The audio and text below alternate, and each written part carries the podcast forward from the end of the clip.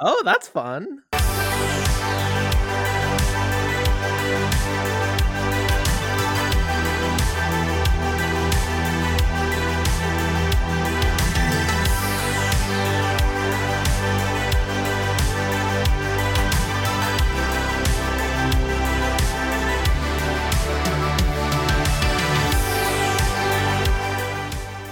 You can dance, you can jive, having the time of your life, so we might as well listen to the Uncut Gems podcast, a weekly show where we talk about movies nobody else wants to talk about. This is episode number 56, and my name's Jakub.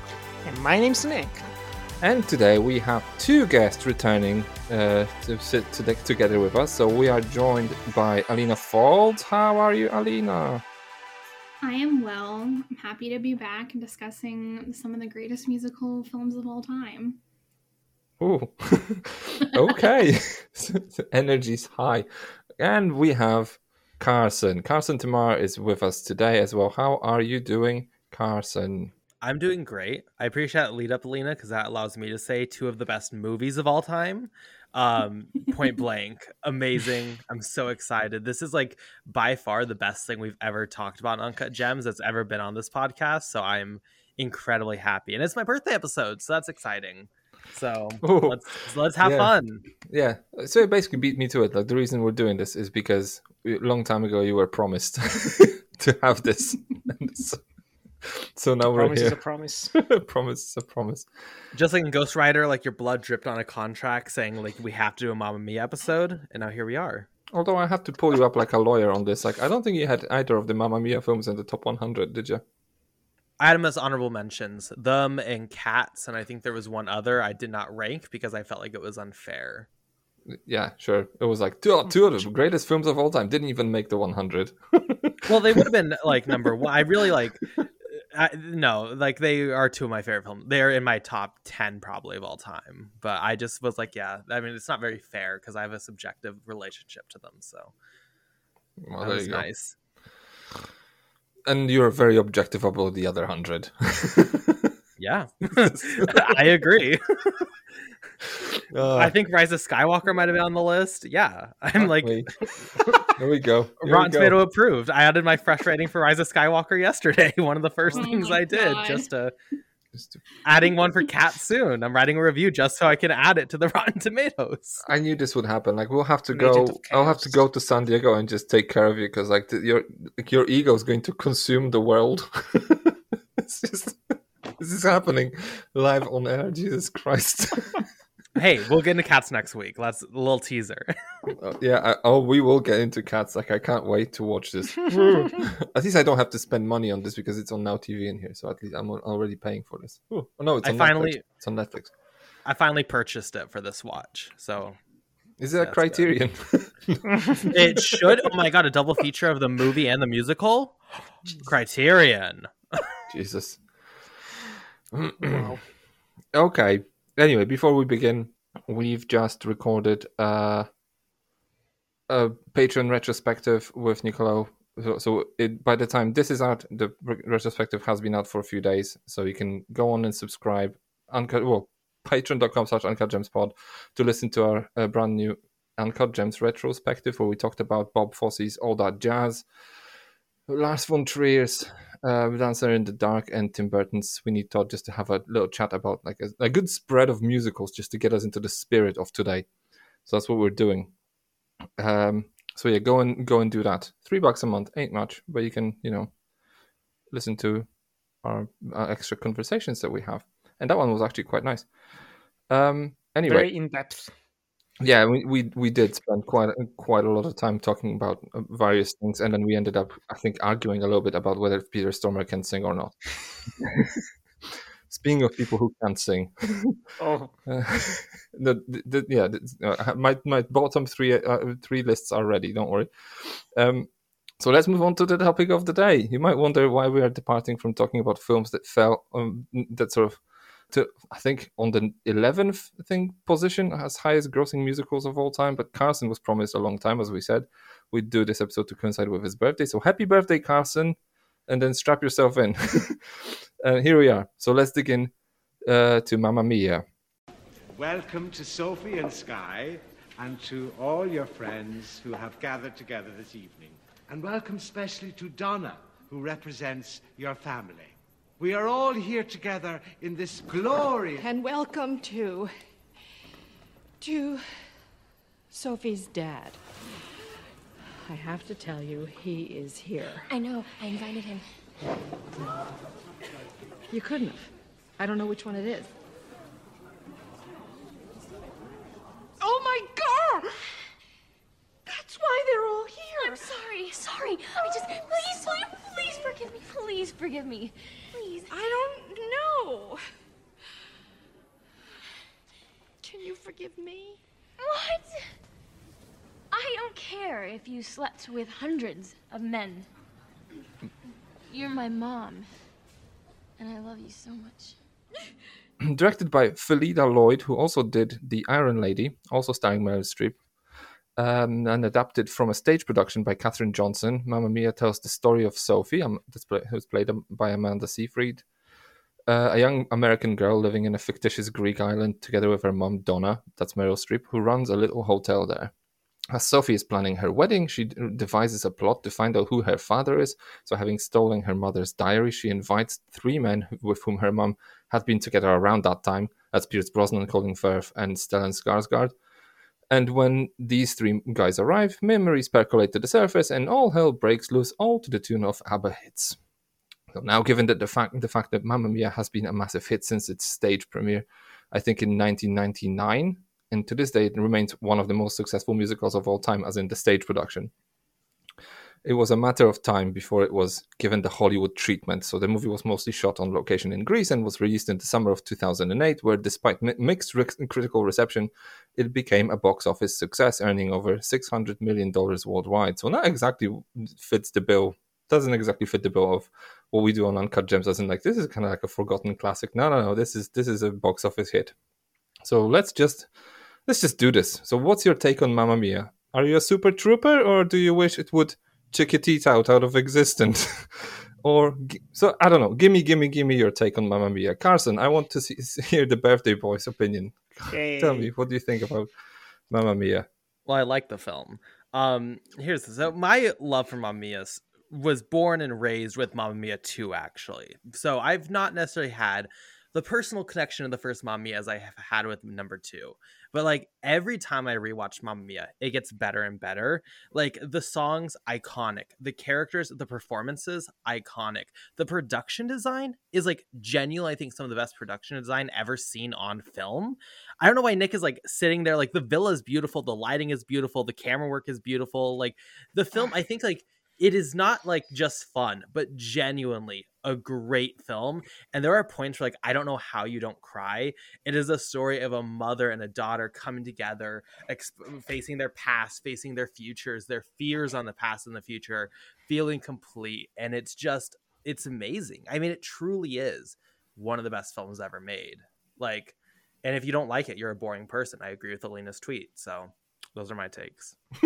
Alina, well, since you've been name dropped, go for it. Uh, I, I have like a similar relationship to Mamma Mia that Carson does. My this is my mother's favorite movie, and when I was a youth, I really did not like the first one because I am known to be a musical hater, and I just found this like super like cringy. And also, when I was fifteen, I was a really huge tomboy, and I was really into wrestling, and my ass was not watching Mamma Mia all the way through. Um, but like as I've like grown up, I've like learned that you can still be a cool girl and embrace your feminine side. And when Mamma Mia 2 came out, I went to see it with my friends and we just had a really great time. And retroactively, the first Mamma Mia has really, really grown on me. I think it's a beautiful like little tale of a like mother-daughter relationship and how family doesn't end in blood. It's just it's like such a sweet film and it's genuinely such a fun time. Like how could you not have fun watching this? Don't get it. Nicola, how do you not have fun watching this? Well, no. I'm gonna surprise you all now, but there's history with this. Actually, I watched the the show in London back in 2005, I believe, 2006. I was I was young. I was like eight years old. That was my introduction to ABBA. It was the same thing for my family. We are we all lost our minds on it. Um, and when the music was when the film was announced, we ended up going to watch it in the cinema back in 2008. It was a blast. It was amazing. We we bought the DVD. We've watched it so many times for like in the span of like four or five years. We watched it like ten times. I remember beat for beat every single scene in this movie, every single song, borderline every single lyric. I was a massive fan. And I rewatched it in preparation for the podcast, and this film is.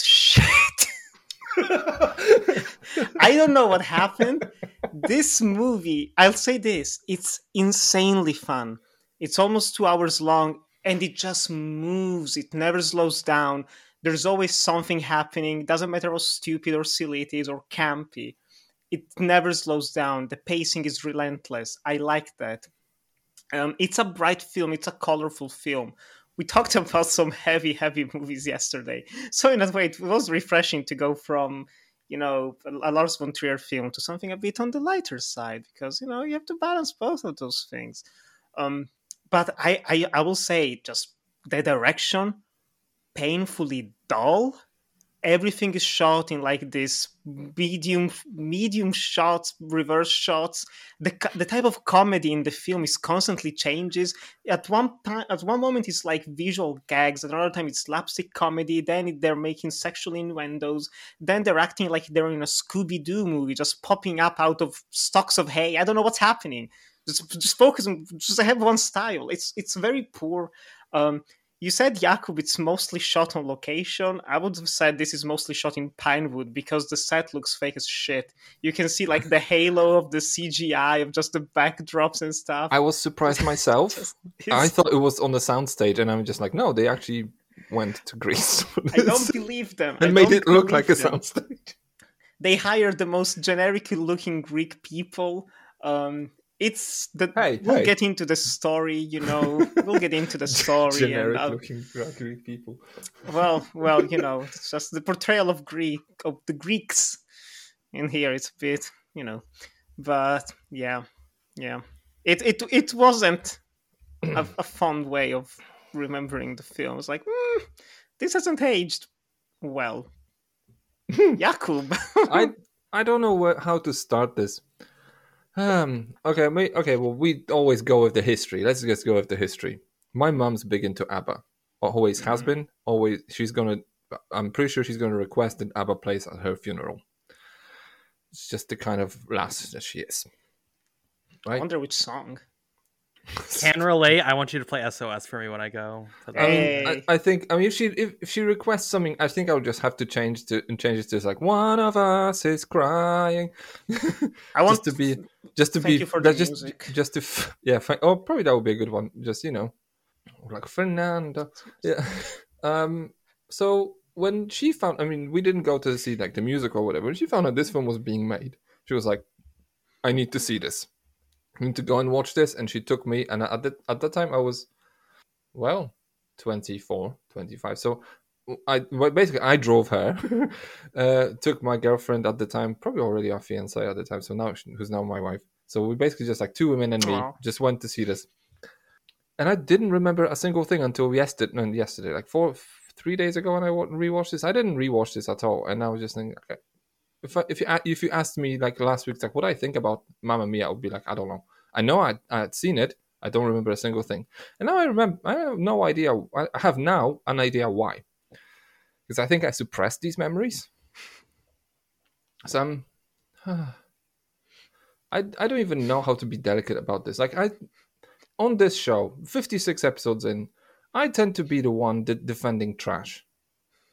Like there, there are trash movies that people don't like, and I find good stuff in them, and I'm happy that you know to to, to champion this. And I'm just thinking like I'm watching this, and I'm like, this is not trash. This is garbage.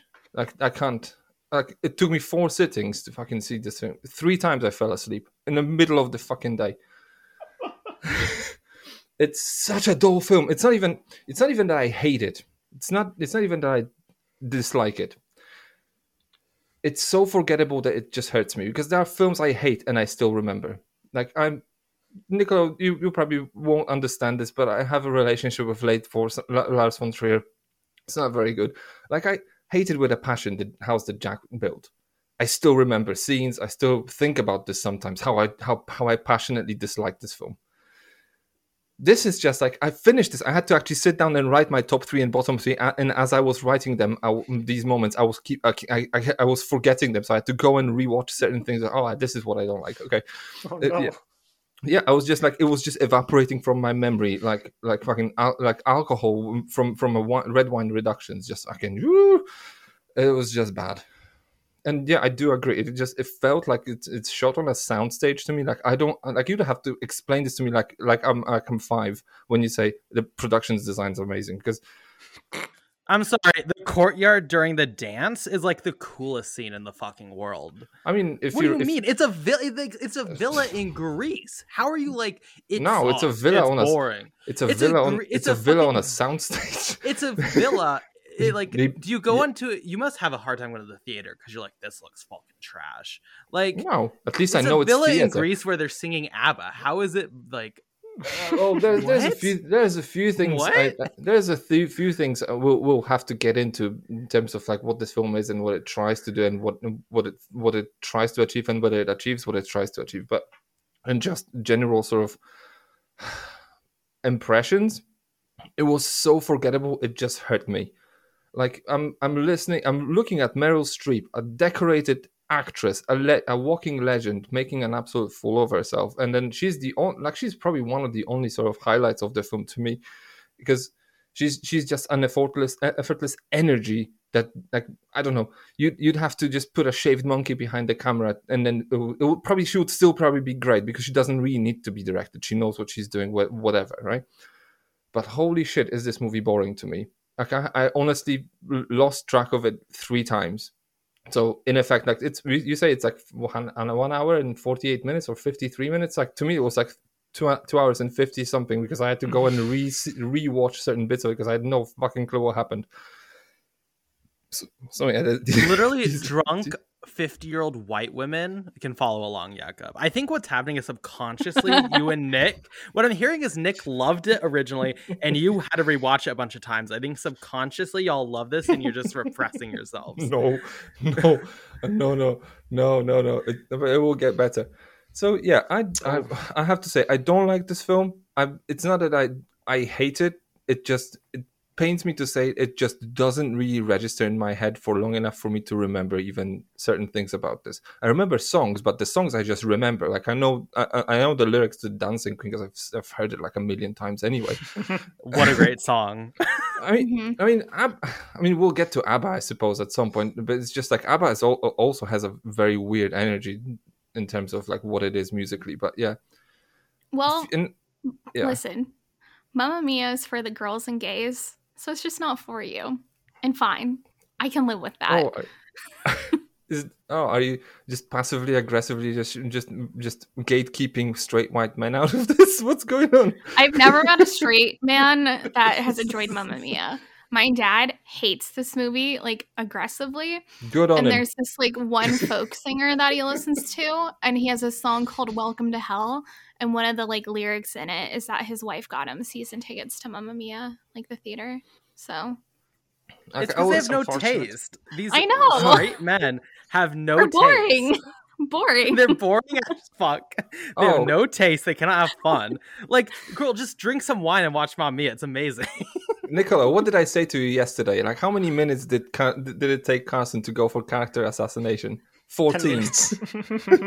14 minutes like without without even just trying to defend the film on merit he's, like no you're boring no no like defend the film tell me how you iconic it is are. You're No. boring as fuck. yeah tell me how, how tell me how great it is You're like just- out, you're out here like Congo's a masterpiece. Congo's a work of art, and like you're out here trying to be like "Ah, it's so Congo's nowhere, like, Congo's wow. nowhere, Congo's nowhere near like my top 500. Like, and meanwhile, you're saying this, these are two of the greatest films of all time, and You these are stand- this is a a s- piece of shit. you stand Jesus. Congo and you're like, wow, this slow cinema. What you know the TikToks that and this you know the TikToks that are like film Twitter be like if it's not out of a pigeon's perspective in a two hour black and white silent film. That's you, literally. you are that person.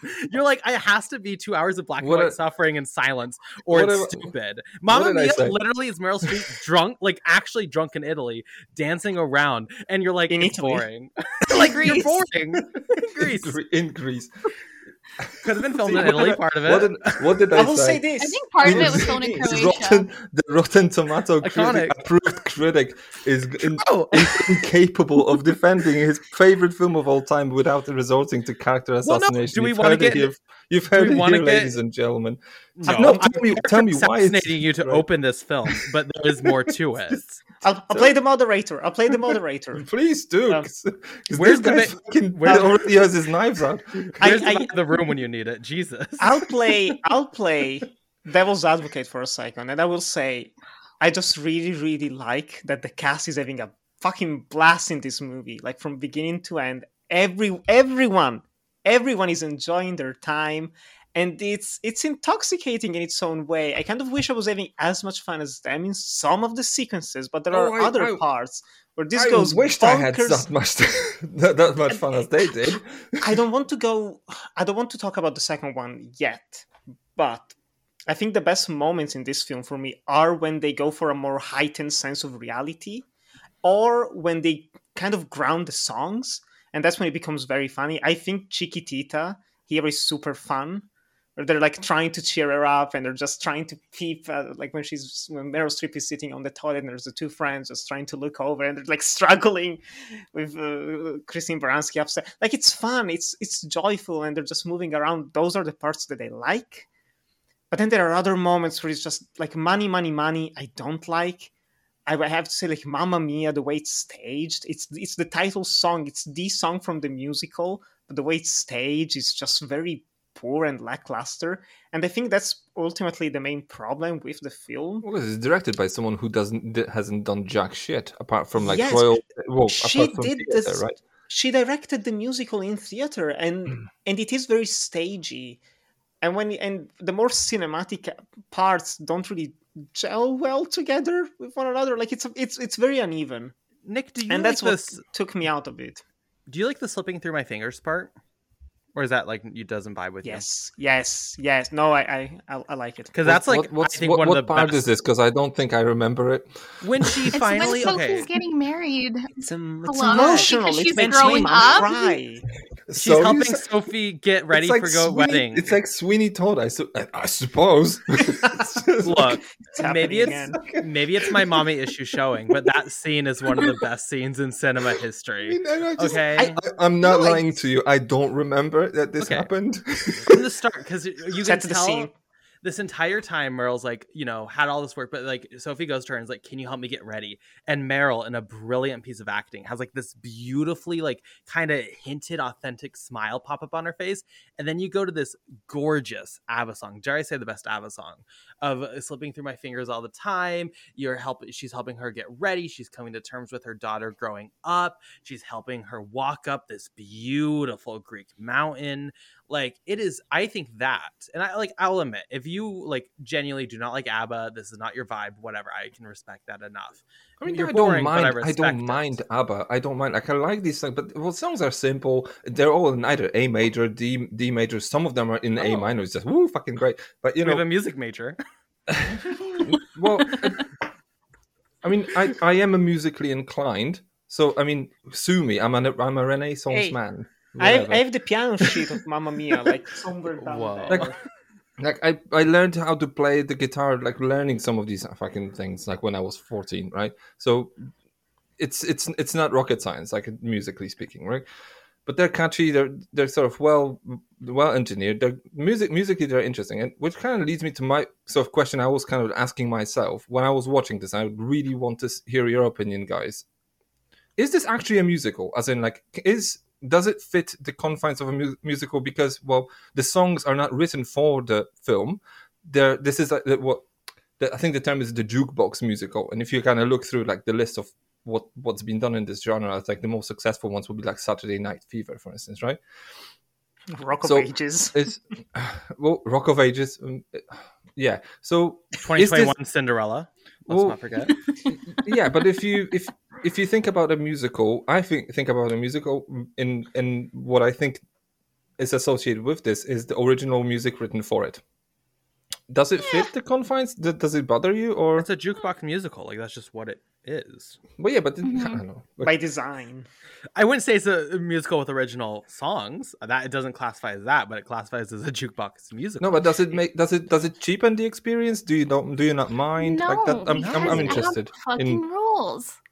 Thank you. And I feel like so many of the songs, I want you fit on here. so I want you well. on here. like, bro, lay all your love on me when Sky and Sophie are getting ready for like their respective bachelor and bachelorette parties. That is like one of the sexiest scenes in cinema, except for like the part at the boardwalk at the end. That was a bit cringe. But that scene is so fucking good that I go on YouTube often and rewatch it. It's so good. That's when it peaks. When the guys come out Yeah. from the water and just start dancing with the things and whatnot. That's that's when it peaks.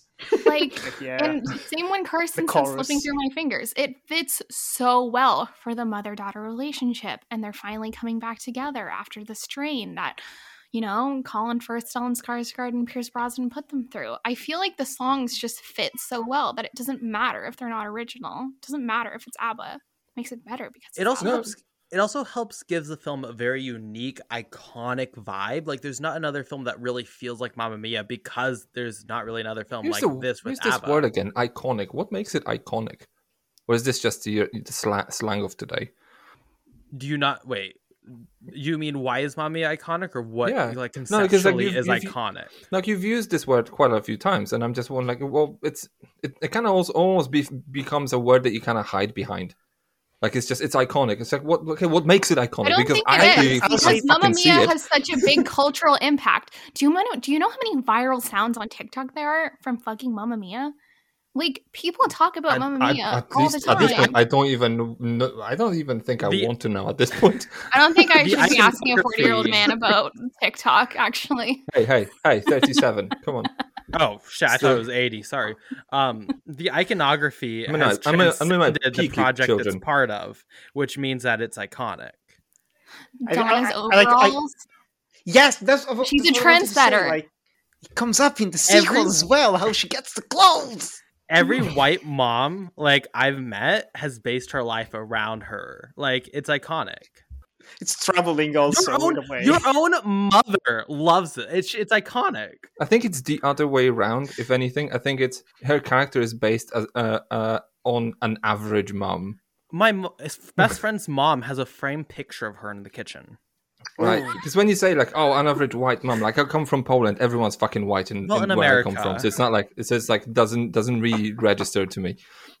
Typically, every liberal white mom. To be clear, the conservatives don't really. I don't think dig with Mamma Mia. Yeah. like granola moms. I mean, don't don't hippie moms. conservatives like garden? Because I think you know, like this is where you just wear your dungarees and you know, like you just repot your fucking roses or whatever. Liberal moms have Mamma Mia. Conservative moms have Walmart. Those are the moments. I mean, I'm pretty sure like there's there will be some musicals that conservatives moms like. Maybe. No. There's gotta you know one. what? Like I'll I'll say this. As even though I think this is a heavily flawed movie, it was still very enjoyable to watch. And it's like you love Tarantino, Jakub. In that moment, I was. It's kind of like Tarantino saying, "Because it's so much fun, Jen. Get it." It's like you know, it, it's it is. You know, it's just you, you let go. I'm I not I let Carson. of. I'm not going to go uh, go go for the jugular and say like you're stupid for liking this. No, it's just like I don't see this. Like I fucking fell asleep three times. It's just just tell me. And then um, when I'm asking you, just please tell me what's what what makes it great. You just use the word iconic. I'm like this doesn't fucking tell me anything. it's just we Just just the told you what was iconic about it. well, you did yes, but I had to, but I had to go and ask. I had to go and fucking pro just tell me because uh, you just I don't know. Yeah, You host a has podcast that goes like five hours per episode. Why are you like get to the point? it's your thesis to not get to the point. No, I mean we get to the point. We we leave no stones unturned, and no, no boy, we will not leave stones unturned in here. Like so, yeah, because I I, I- I did enjoy a few, few things about this. I will say, even even though it's a one star affair, like I'm not even gonna kid you, right? One but star. um, oh yeah, You're not on Rotten uh, and you were like, oh, for people who give Mamma Mia four, less, less than four stars, just like I can just just strap yourself in love because this is gonna be great. But like, I I can see how people were excited for this, and then I think I read this little snippet on IMDb how Pierce Brosnan was offered this the role because I have a massive problem with him in here, but and he was like, "I'm in, I'm in." I, I, I want to do this because he was told that Meryl Streep's going to be in this, and he always wanted to play against Meryl Streep. Aw. And he wasn't even told it's a musical, and I think then he was told it's it's a musical, so he lied on his resume and told everyone he could sing because he can't that. fucking sing. Yeah, He's he's, not so- the finest fine. singer. He's It makes it fucking endearing. bad. Is this? That's, Great. I mean, that's the beauty of Mamma Mia. None of these people are very good singers. They're just fine, and it makes it accessible to the masses. Because I can't sing, but I have a wonderful time singing along to the Mamma Mia soundtracks when I'm driving with my sister.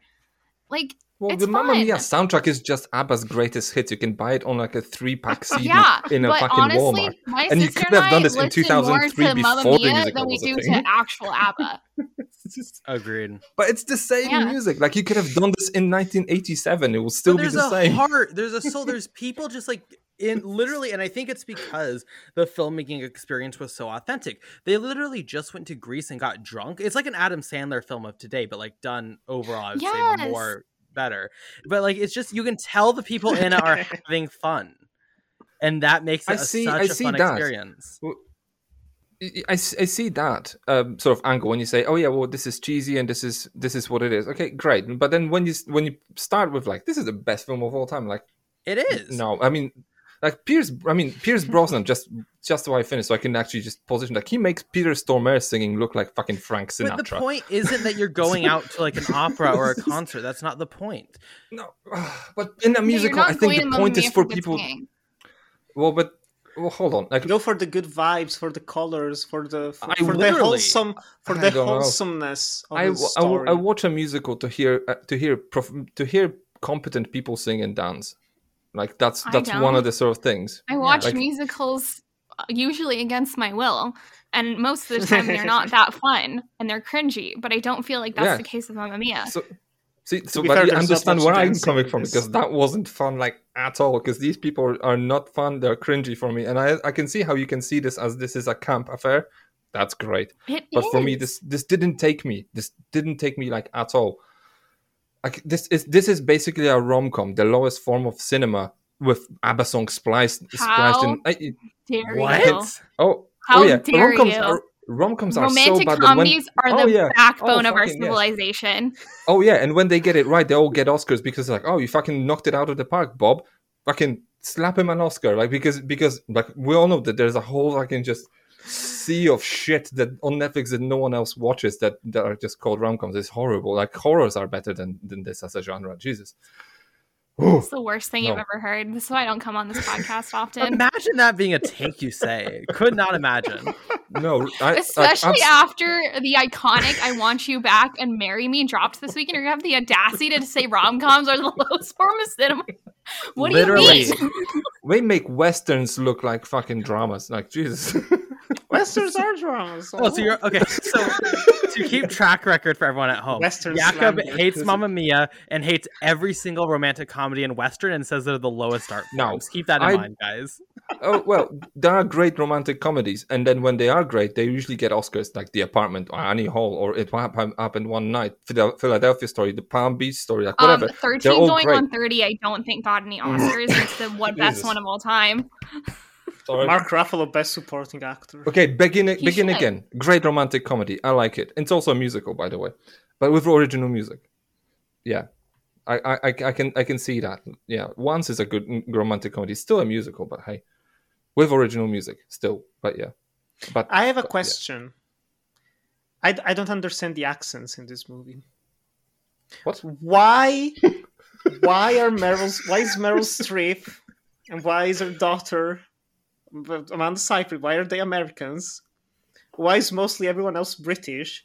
Why is one of the friends Scottish?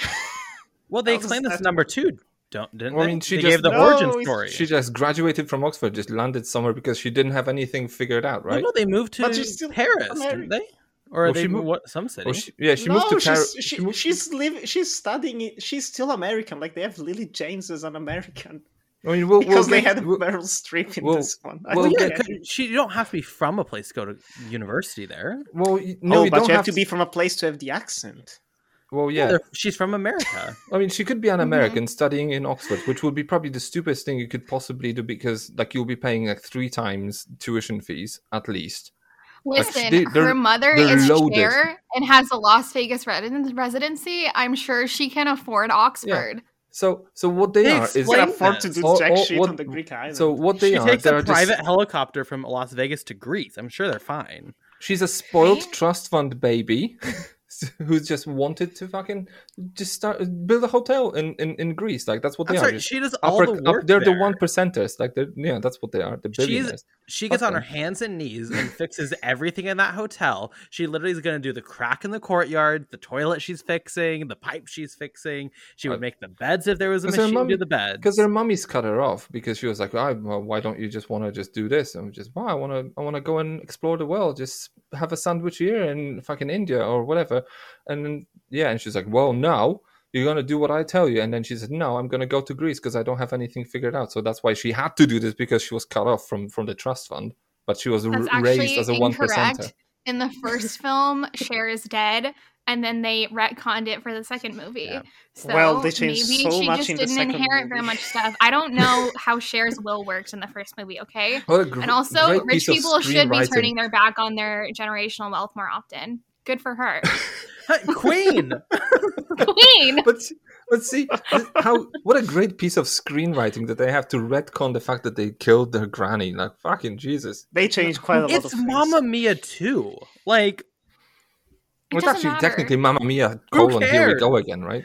the point is that these We'll are get to it, drunk we'll white to it. people dancing in like Greece. Like I'll tell you this much. I'll, I'll throw in a bone. Some bits of humor I, re- I, really enjoy, and these will make up my top three, I think, because I, other than that, I don't I don't remember many things. So there are elements of this that are kind of just I can I can see how I could possibly like it if it wasn't so goddamn boring. In other parts, because like the, the love story in this in this is so fucking bland, it just hurts me. Like Which one? Seyfried. yes, exactly. But Amanda Seyfried's suppo- love story is supposed to be the sort of the anchor around everything, uh, uh, uh, around which everything's kind of there because she's organizing the wedding. She's it's her She's- daddy issues though, isn't it? she's it? inviting the daddies. I mean, yes, it's supposed to be, but it's so so it has this sort of let's just say the allure of like a 1940s rom com, like the sort of like the Preston Sturges rom com. Like there's we're, we're, it's a love story, and then we're inviting troubles, and then everything kind of goes tits up, and it's a bit of a screwball situation because the women are kind of taking ch- charge of this, and they're just bossing these men around, and it's, and it's fun to look around, look at this, but it's it. I've seen this all before. I've seen it all, you know, and it's just not n- there's nothing new in here for me to chew on. It's essentially just a like a pot boiling rom com with ABBA songs, and it also almost feels like it's a challenge for this lady Catherine Johnson, who, who probably someone just challenged her at the bar. and Says, "I bet you can't fucking write a musical um, out of stringing ABBA songs together." And she was just like, "Fucking just you wait." Yeah, and that's what she did.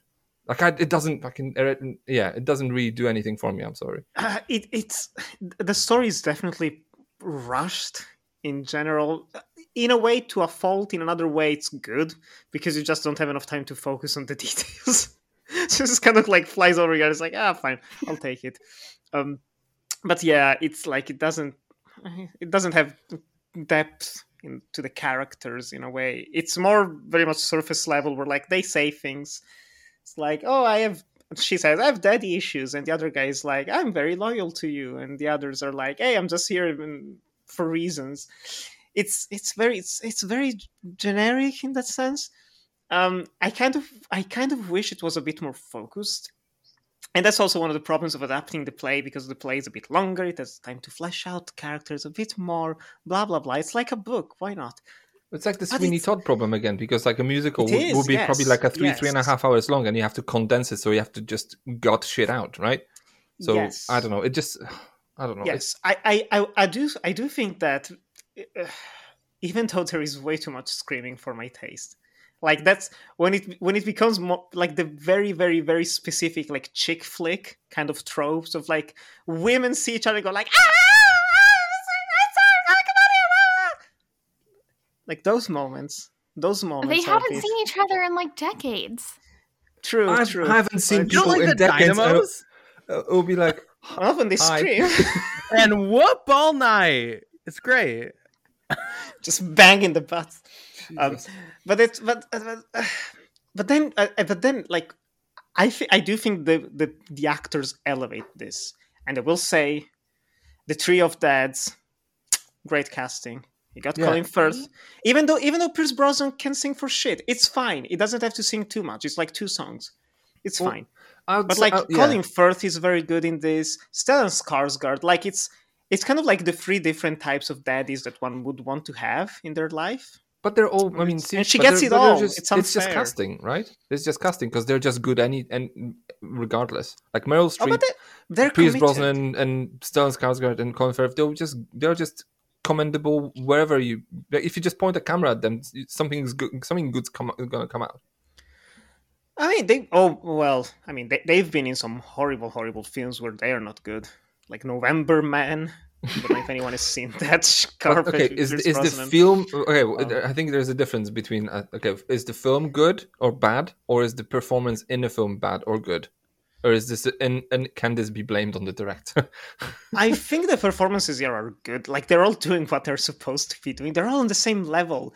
Even though uh, the only one I really don't like of the cast, and I, I hope Alina and Carson can agree with me at this point, it's trying to find the name. Where's his name? The the the the, the fiance, Dominic. Dominic oh god. Cooper? Dominic Cooper. Dominic Cooper. He's just kind of there. It's, it's- it's kind of like Oh. eh. just kind of there. Eh, doesn't that's not anything. But then you get like Julie Walters and, and Christine Baranski. They're a riot. A bit too loud at times, a bit too loud, but still so much fun. You you you feel the relationship between the dynamos. You can feel the history between the three of them. And it's enjoyable when they're singing on the stage and all the girls are screaming. It's like kind of like, yeah, sure. Like I'll they're they're just having so much fun. And that's that's always like whenever I was starting to enter the more like critical side of things, kind of like, well, the, the- like the, the the set isn't all that good, and the, the, we can see the cinematography is kind of like there and blah blah blah. But then if if you just go to something a bit fun, I was like, you know what? At least it's fun, even though I don't necessarily like the film as much as I used to, because I have so many problems with it. I'm, I'm just like, there's no choreography pretty much in this. It's so half-assed, like the camera work and everything just constantly like moving left to right. Like most scenes are just the camera panning, uh, going left, uh, going right. It's not very energetic. There's no much like Mama. Again, let's go back to the Mamma Mia song. It's the title song. It's supposed to be this, this like oh the discovery of the fathers and all that, but it's there's barely any camera movements. There's there's not much to it. It's kind of it's a disappointment when there are other moments after that that are actually more different, more fresh. It's so weird. It feels like it's been directed by three or four different people. I don't know. because I think honestly, I think there will be uh, three or four different people pitching in with ideas, and then I think there's the director in here. Let, let's be honest, like she, she's not the, the sort of the most the most experienced in filmmaking formats. I think she's coming from theater, so I would I wouldn't be I wouldn't, yeah. I wouldn't be surprised if there are people who just like push and pull the film in different directions and that's why you have the sort of tonal differences between like here's a bit with like very crass humor here's a bit with slapstick humor here's a bit with that because there's just people Mm. just throwing shit at the wall and then people people just allow this to happen because they're well uh, maybe this is also a vestige of the fact that they're just having fun and it's just like yeah let's just fucking make this happen right? But it's great Yeah. but I, I will say this maybe maybe this is a kind of sort of like a saving grace for me for future reference or maybe it's just an observation. It felt kind of like a live action disney film for me.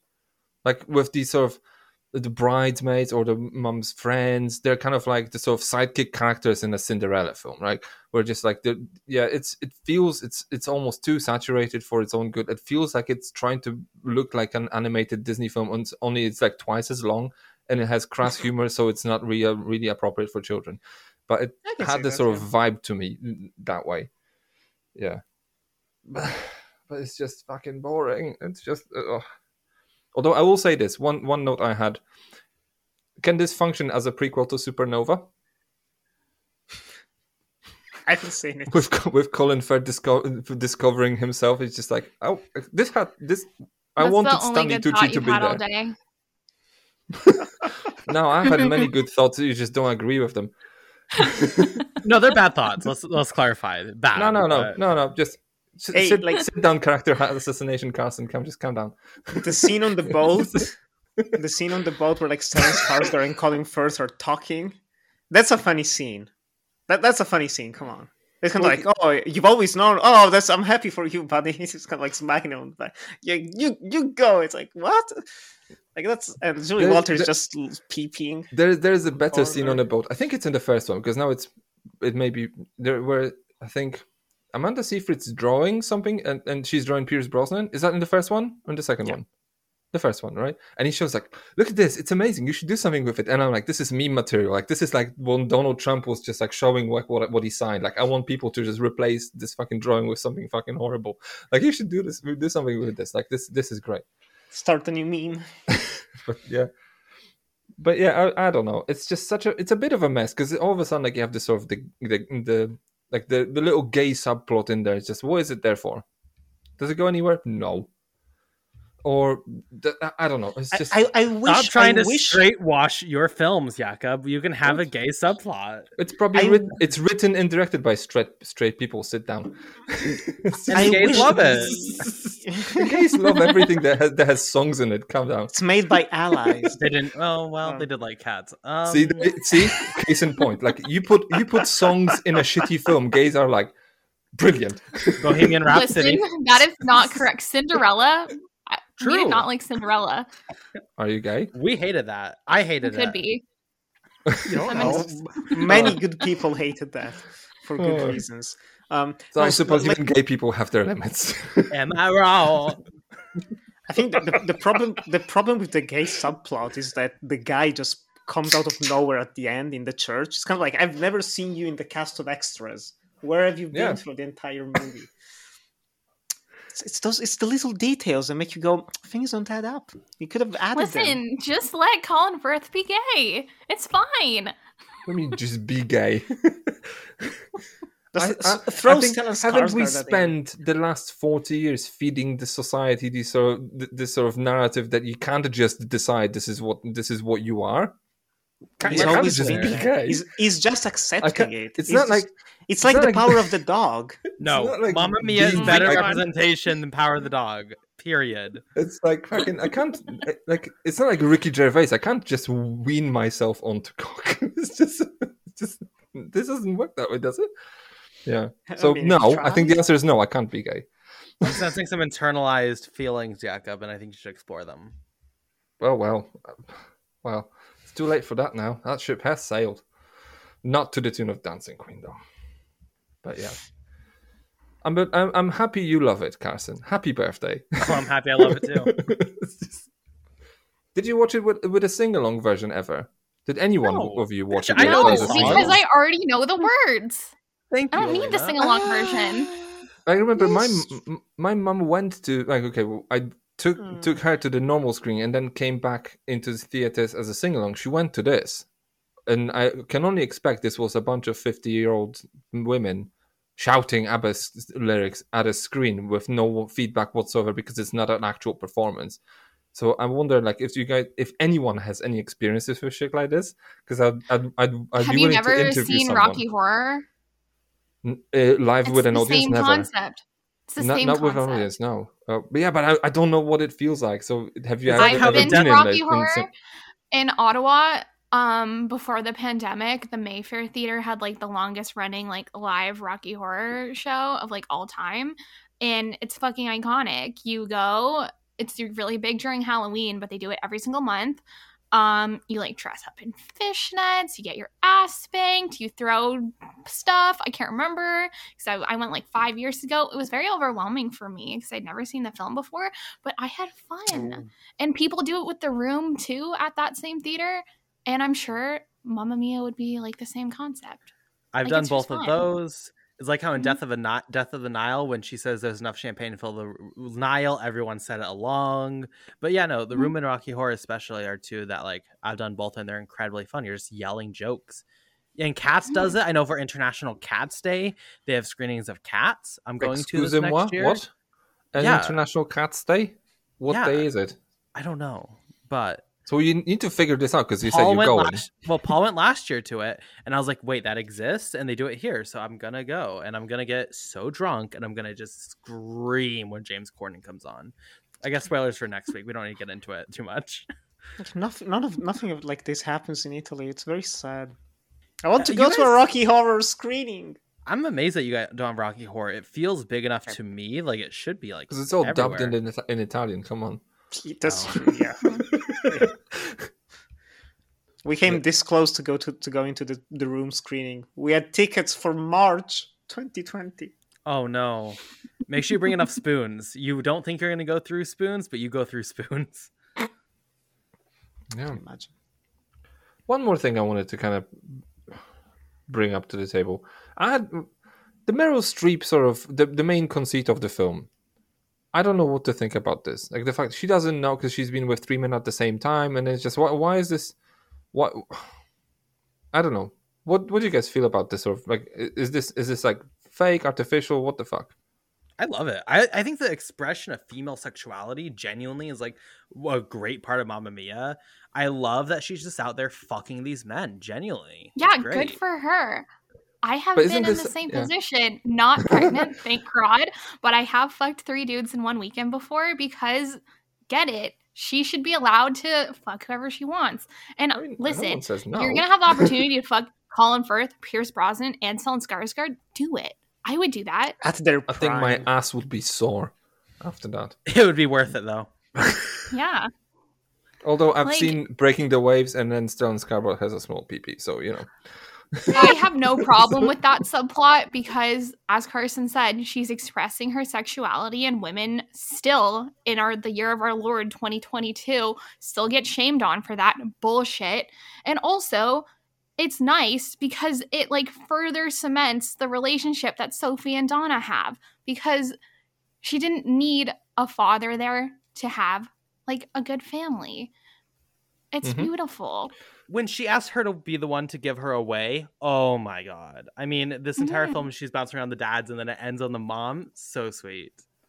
And the Uh, fact that you never get a proper answer to who the real father is. she doesn't know. very- That's why. But also, it doesn't matter because Uh, Because it is doesn't so much matter, deeper yeah. than blood, and that's But- expressed Mhm. in the sequel, so. especially. Um, but here, the follow up question I'm I'm having is whether the film itself isn't condemning it at least for a good chunk of it because Amanda Seyfried's character, ha- character ha- seems to have a massive problem. It's like, what the fuck, mom? Like, I you, you had no clue. What the Jesus?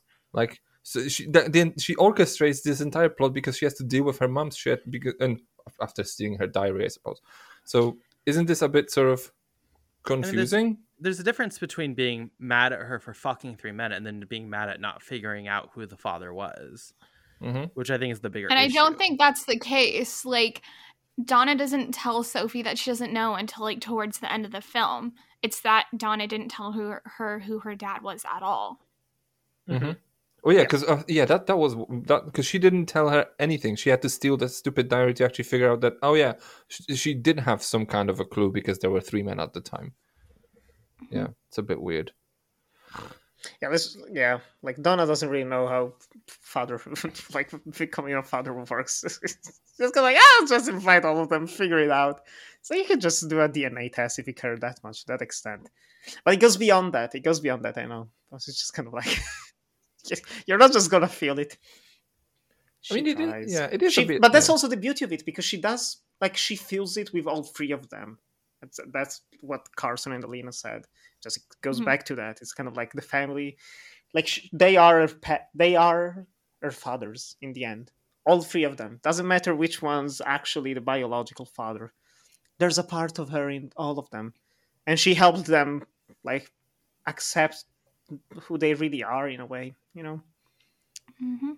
It's, it's very simple. It's like Stellan Skarsgård doesn't really change from the movie, to be honest. It's the only one just kind of there, very chill, chill guy On this boat, like oh, on oh, his boat. He has a I don't know. I'm just um, uh, if you, I suppose you kind of have to look at it the way like you both of you, Carson and Alina, you look at this uh, because like if you actually start looking at this with a keen eye, you'd be like, I'm watching at very excessively rich people having fun at my expense because I'm I'm trying to stay awake in here.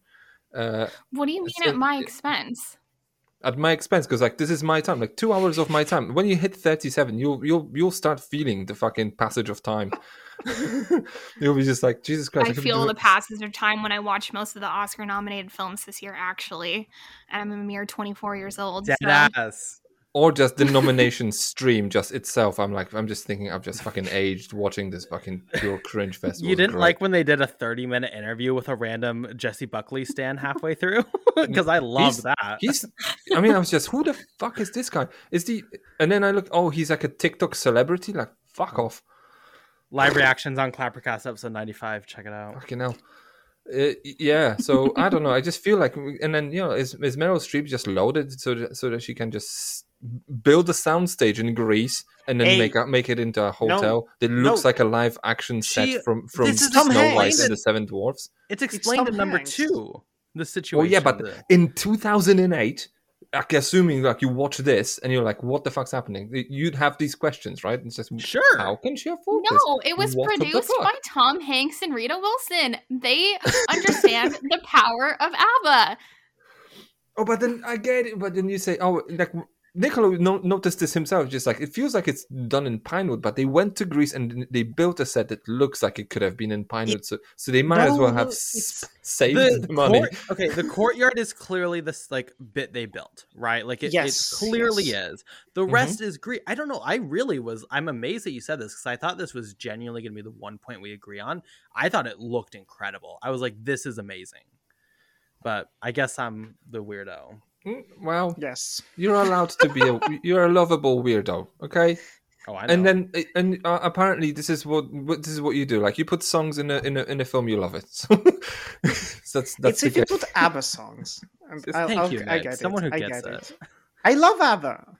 Again, I have the piano sheet. I know most of them by heart. I So think what's your- that's the what's kind your- of brilliant thing at the very end of the day. Even if you don't like love the story, you don't love the characters, which I don't understand how you don't. But if you're one of the freaks who don't, you at least have ABBA, and like mean, that's fair enough. undeniably great. Fair enough, but then ABBA is such a staple that it almost feels like I've. It's, I don't know. It's almost like it's not a surprise. Just like yeah, I don't know. I- But then, yeah, I have to say, at this point, like before 2008, definitely, but at this point, they're they're one and the same. Like ABBA isn't just ABBA. ABBA is Mamma Mia, and uh, Mamma Mia is ABBA. You cannot just separate the two. It's impossible because this has become such a No, worldwide Dana. phenomenon. only Zuul.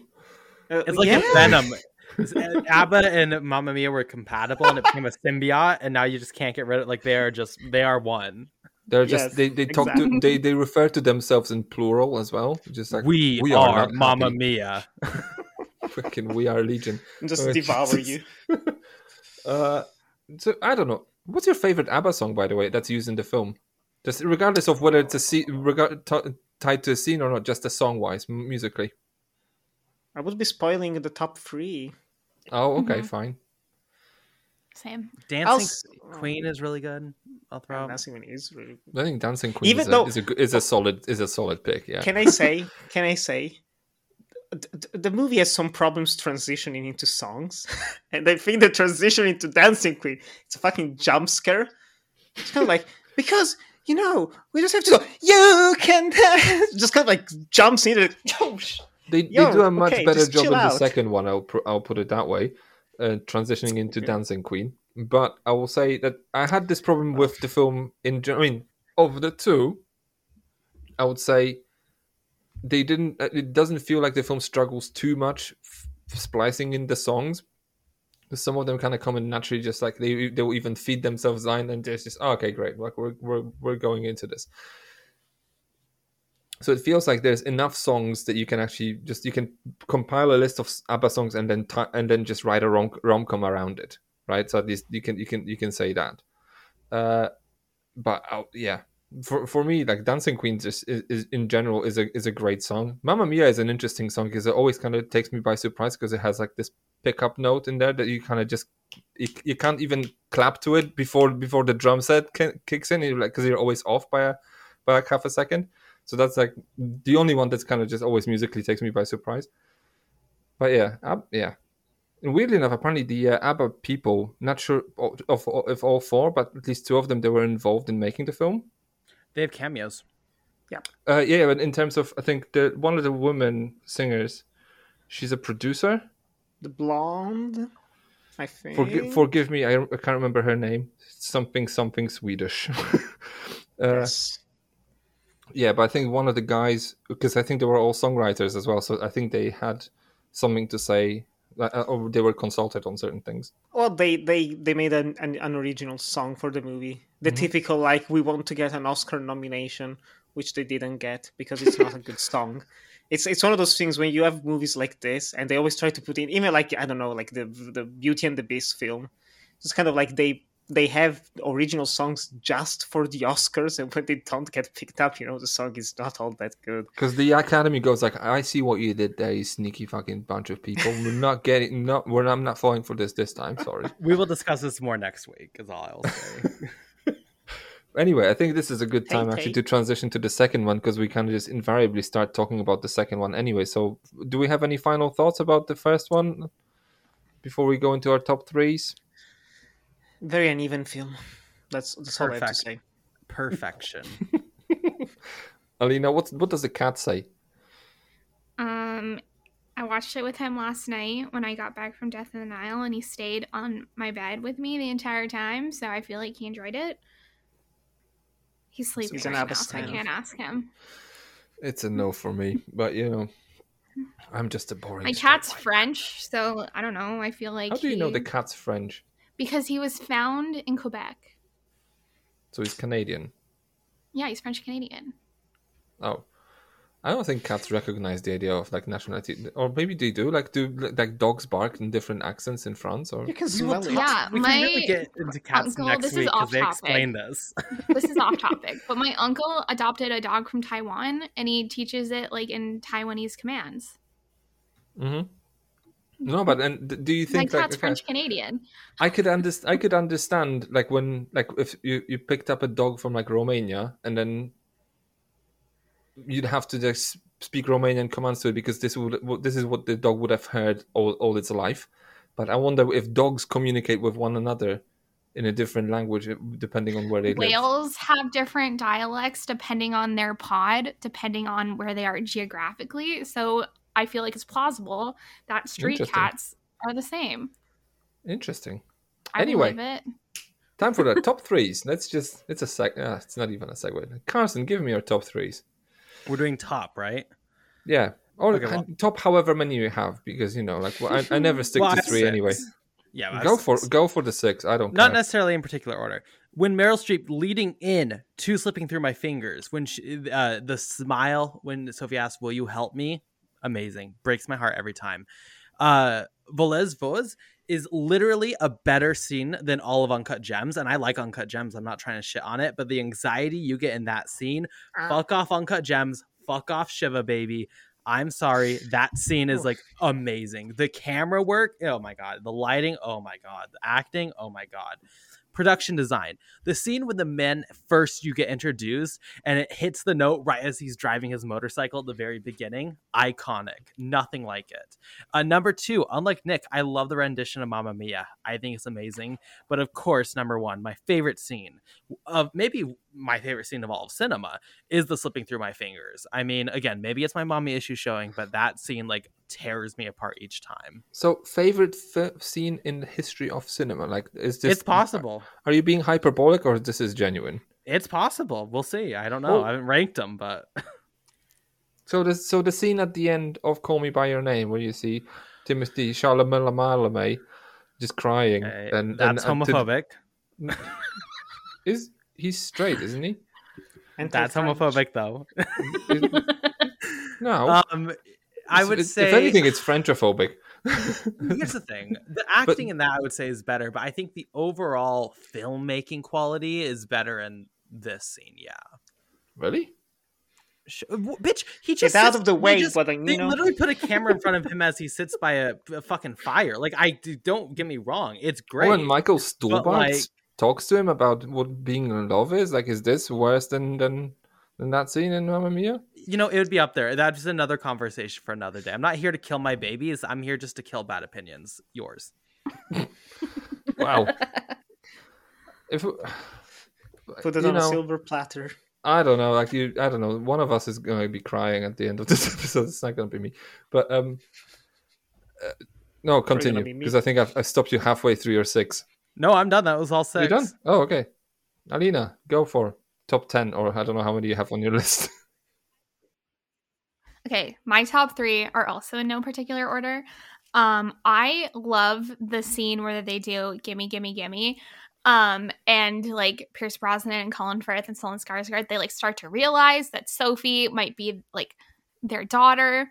I think that's just like done so well, and I love when Stellan Skarsgård is talking to Amanda Seyfried and he asks like, "How old are you?" and she goes, "I'm 20," and he's like, "Ah, it's so funny." That's an iconic TikTok sound, by the way. Um, I love when Donna first stumbles on to like the three men in the like goat attic and like they show them barn. like yeah, the barn or The whatever. Um, I couldn't remember. I was like, because they're kind of like upstairs. you live on a farm. No, I don't. It's I don't. Oh, My house oh. is my house. My farm is like twenty minutes from me. Oh, yeah, but, you're, but you're like exposed to the farm, Yeah, and but- you're like in the goat attic. Listen, Greece. Greece is best. different. It's confusing. they're unless, like unless you keep your goats in, underneath. the, in an attic. They But, yeah, it's listen, listen. It's like the attic part of a barn. Okay, it's like it's a loft. A loft is the word I was looking for. I think. Um, okay. when she stumbles upon them and like it like shows them in their like old 80s costumes that's fucking hilarious i love that and i love lay all your love on me like we already discussed that is my favorite song in the movie i think it's so sexy it's iconic Awesome.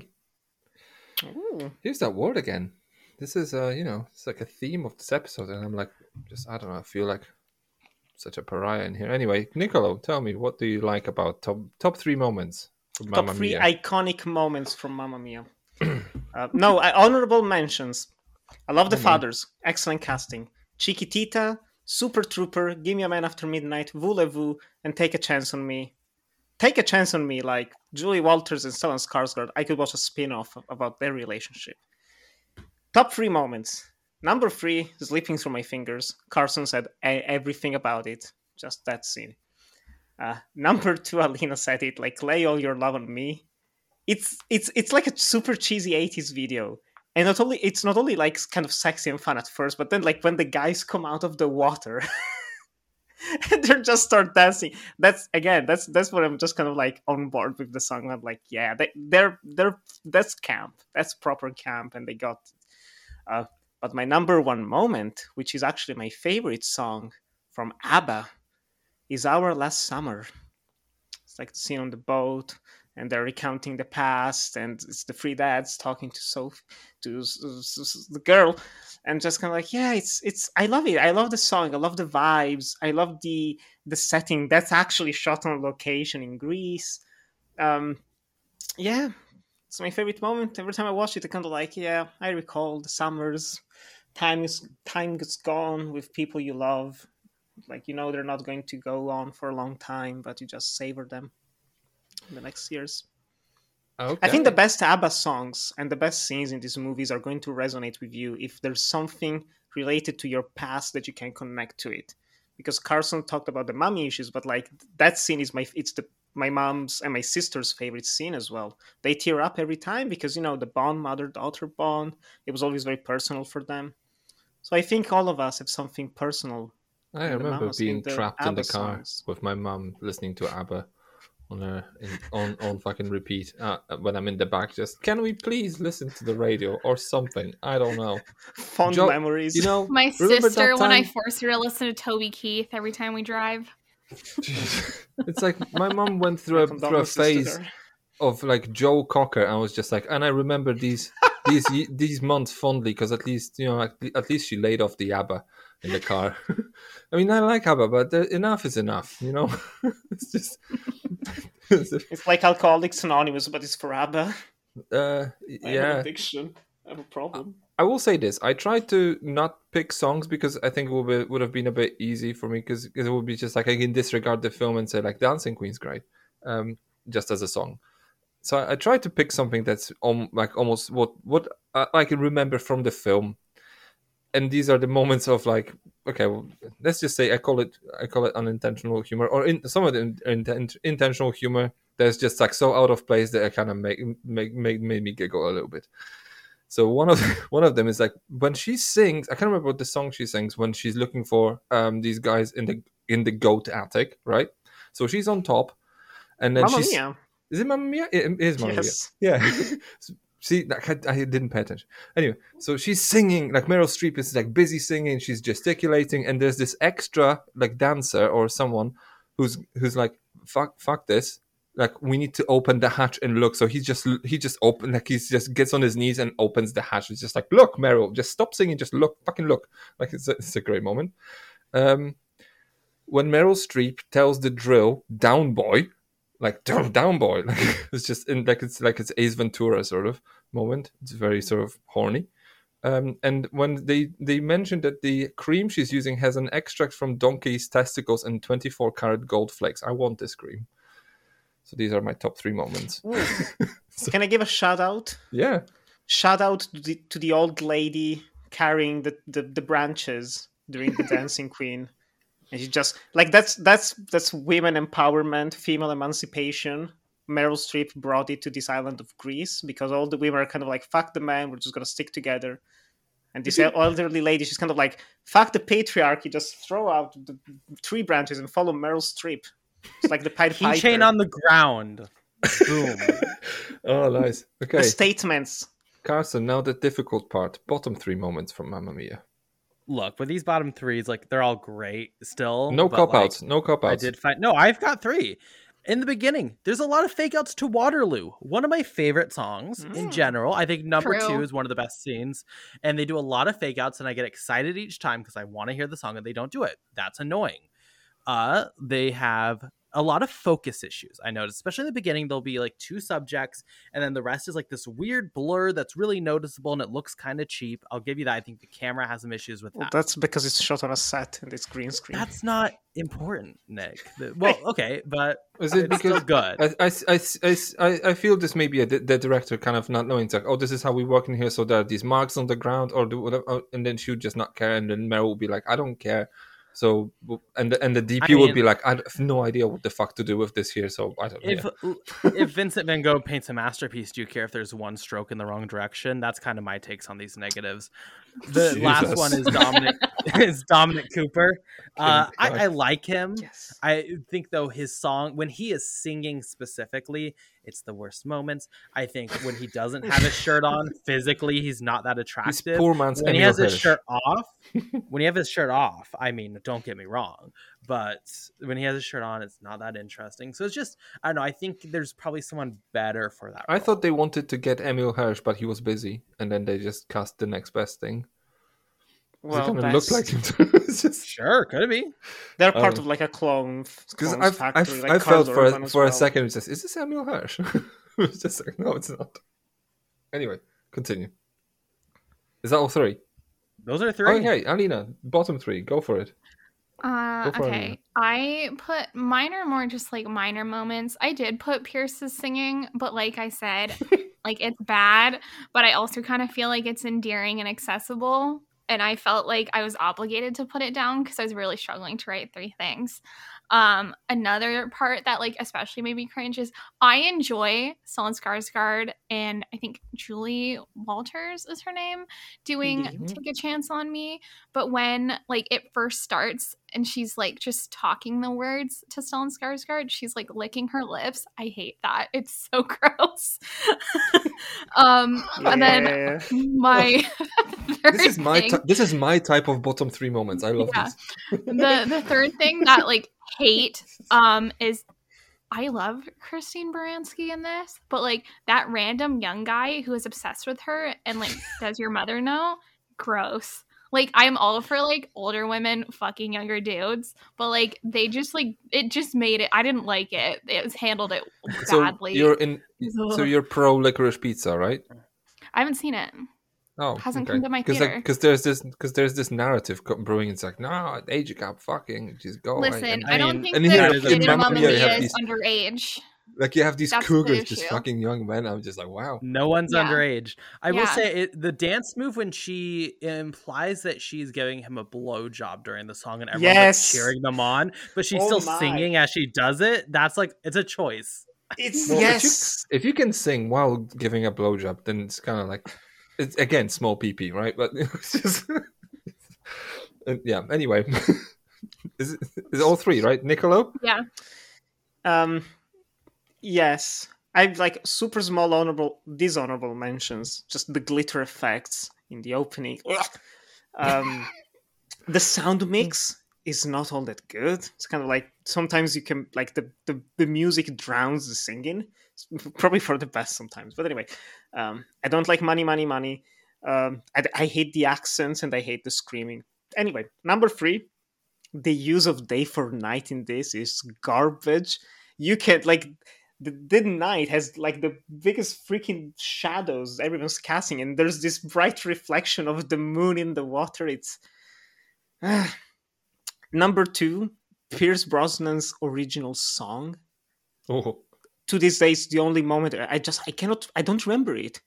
It's kind of like we're standing here at the table celebrating. It's like what I don't know what's no one cares. No one cares. No one no one remembers this song. No one sings this song. I don't think it's even in new CDs of ABBA collections for a reason because it sucks.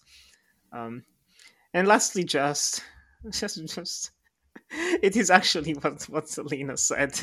just that whole like that character, like this this this young black guy is just super into Christine Baranski. He just keeps popping up constantly, it's a running gag. it's just kind of like I don't know. It is super funny though. That's the thing. I I don't like it, but I, I'm super happy that it's there. The movie would be missing something if it wasn't there. You need the cringe sometimes. You need the cringe. I had to make a few substitutions.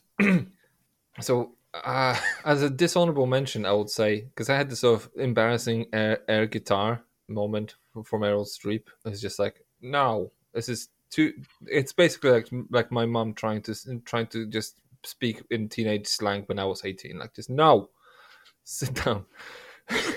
but it, but I would I would go with the sort of like the, one of the three moments would be the sort of the, the it kind of yeah the the bartender kind of is a part of it because it's kind of like why is he here because like you have so many Greeks in there and the Greeks are basically just like a, like a bone dry stereotype of and, and they're dumb as fuck as well. It's just like no, why it's just oh, very good very not very good. Um, that moment when she says Oh, well, Stellan Skarsgård says something like says something about oh, it's Sophia. Sophia, Sophia is a Greek name for this, and she's like, oh, I'm Sophia. I'm named after Sophia. How dumb is she? Like, does she not know what her name means, where it comes from? Like, what the fuck? She's twenty. Like, Jesus Christ! But the absolute I'm 21 and I don't know the history of my name. just Google it because you know, like you're yeah, yeah. Just Google it. I like to define my own path, Jakub. I don't like the past to define me. Oh, gross. We stand. it's just, but the uh, pinnacle fucking Pierce Brosnan singing is just brutal.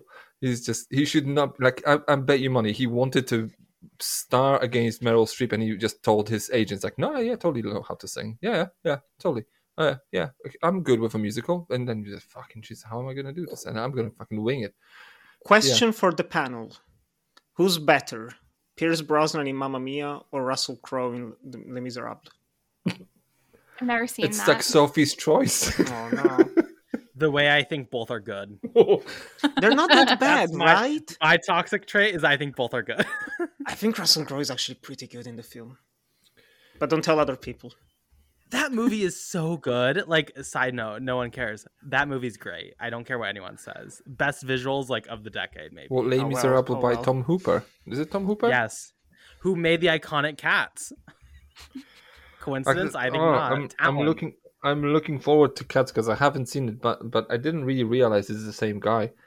And um, my experience with Les Miserables is not great. Like, I'll tell you this much. The dots will connect. It's fucking gross. Les Miserables is just was a pain. Anyway, I think it's time to move on to Mamma Mia colon. Here we go again. Right. I just don't think you know what you're doing. Well, I'm hoping if I keep pulling on these two bits of wood, we might eventually bump into land. Oh, okay. There's another little island over there. Thought we might go for a picnic. Where's the food? Oh, you're gonna catch it on the way.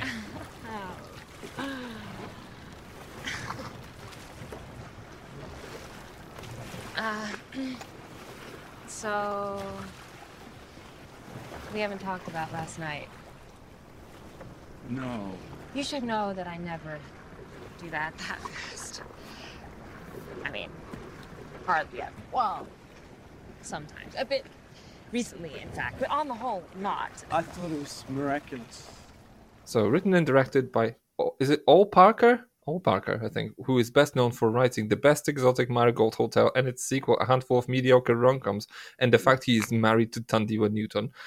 Mamma mia, here we go again. I can't actually, you know, this is his resume. Like it's even on his Wikipedia page. He's married to Thandiwe Newton. Like that's not even just in the little box. It's just there. Just that's that's his claim to have fame, I suppose. Anyway, so Mamma Mia, here we go again. Finds Sophie, Amanda Seyfried again, as she is preparing to reopen the hotel in Kalokairi, uh, where her mo- uh, after her mother's death, an, an event to which she is attempting to invite her three fathers, her mother's friends, and her grandmother. That's uh, Cher. But that's uh, just the half of the film, which is divided into two sub stories. The other one being a flashback where we follow young Donna symmetrically in 1979, that's played by uh, Lily James, as she graduates from Oxford and moves to Greece um, after a short stay in Paris, I suppose, where she meets three handsome strangers. So okay, anyway, so just as it was a no-brainer that Mamma Mia the musical would would would be made into a movie, and that this movie would make obscene amounts of money, the success of the 20, 2008 movie made the sequel inevitable. So, however, it took almost nine years for the film to be greenlit, and not with birthing pains as well. The most obvious of which, of which was that Meryl Streep was not really returning to star there was a lot of debate as to why she did not return. I, I don't know if we're going to get get in touch on this, or maybe we will, but I'm pretty sure we're gonna get close to it in a way. Anyway, because I have a few questions I wanted to ask. Anyway, anyway, the movie opened in the summer of 2018, so almost 10, year, 10 years after the original premiere, almost to a month. It was received with much better by the critics, but earned a little bit less at the box office. So, without further ado, anyway, give me, give me, give me your take on the sequel. Carson, happy birthday take me back to summer of 2018 over the course of two weeks me and my best friend saw this four or saw this nine times in theaters um this movie is everything. Like I, you can say Mamma Mia is bad. I don't know how you can say Mamma Mia Here We Go Again is bad. Like the songs, I think it's a lot more confident. It's a lot more consistent than the first film. A lot of the issues with the filmmaking, I guess I might be the only one here who thinks this because Nick has given me a face of like disgust. But like I think the filmmaking is much stronger here. The story is so fucking emotional at times. Like it's camp. It's definitely I think more camp than the first film, but also the emotions of the end still get me every single time. I can quote this movie. I have like little things at basically every scene of the film. Uh, like this is one of those movies I did not put in my top 100 best films of all time because like my relationship with this is not at all like objective or not at all about the filmmaking. This is a movie that means so much to me. I can turn on any day and every day and have an amazing time with it. I, I think it's genuinely flawless. Well, I think you, you deserved a spot in the list. Alina, what is your take on Mamma Mia, colon, here we go again? I went to see this in that same summer of 2018 with my best friend Gwen. And I remember at the time we were going through a period where both of us were like majorly bummed out by men. So we went to watch a movie in which the main source of bummerness was men. And you know what? It was just like the pick me up that we needed. And yeah, it made me retroactively like the first Mamma Mia way better. Um, I think this is like the sequel is like miles and miles better than the first one. Um, I think the parallels throughout this are like so well done. The retconning doesn't even matter because it improves on so much stuff from the first film. Uh, I think Lily James is a fucking angel. Apparently, she's a bitch on set in real life. That's the rumor. But like, she's an angel in this. The costumes, young Bill. Jesus Christ, young Bill. Um, there's just so many cute moments. I love this movie. Like, this is, I think, my third or fourth time rewatching it. Like when I watched it this morning, I love this movie. It's like it's generally one of my favorites my I watch this with my little sister all the time. We listen to the soundtrack in the car all the time. It's iconic. It's iconic. Is it just because people are, are nice looking, or is it because you're like, oh, this one's cute, Lily James an angel, or is I don't know. I mean, they are very No, They are like they are they're beautiful very to look at, attractive right? people, but like I also really like them. I feel like they're the. This is a spoiler for my top, but like I think like the casting of like the young people is perfect fucking casting. They're so good. I mean, It's totally like, for- from me. when you said, I think three times young Bill, I'm like, this is a top three thing. I, I think it's gonna be a top three thing. yeah, And not, not to get into spoilers and jump around, but at the end credits, when the old and the new come together, like it's it's Super per- Trooper, iconic. Super Trooper cured my seasonal depression. literally. wow. Nicolò, tell me I because I, wrote know that you. down in my notes. I know you have thoughts on this. tell tell yes. Let me tell you about the five stages of grief related to Mamma Mia, Here We Go Again. I did not watch this in the cinema when it came out, but I watched it when it came out, like on VOD right after. Uh, didn't like it at all. My sister loved it. She, it's it's still the only movie she watched in IMAX, which is hilarious. Um, and she came for the Christmas holidays, and she forced us all to watch it again. And we watched it again. And i was like i don't like this. But but but maybe but maybe. There's some i don't know there's something i don't know. I i, I didn't want to accept it. I was i was in denial in that time. Um but now rewatching it in february 2022 especially after watching the first mamma mia right before um this is the godfather part two of the mamma mia movies Mamma Mia, Here We Go Again is just straight up just a good film. It's just really fucking well made. It has some of the best transitions, I'm not kidding, I've ever seen. Uh, it has so much heart, so much emotions. It's so consistent. I was kind of like, oh, you can have a sense of humor and have it be consistent throughout. You can have emotional and tender moments. You can have actual parallels and using editing and camera work to say something. This is actual choreography. Every song is like, oh, people are actually dancing and doing shit. It's fun. It's awesome.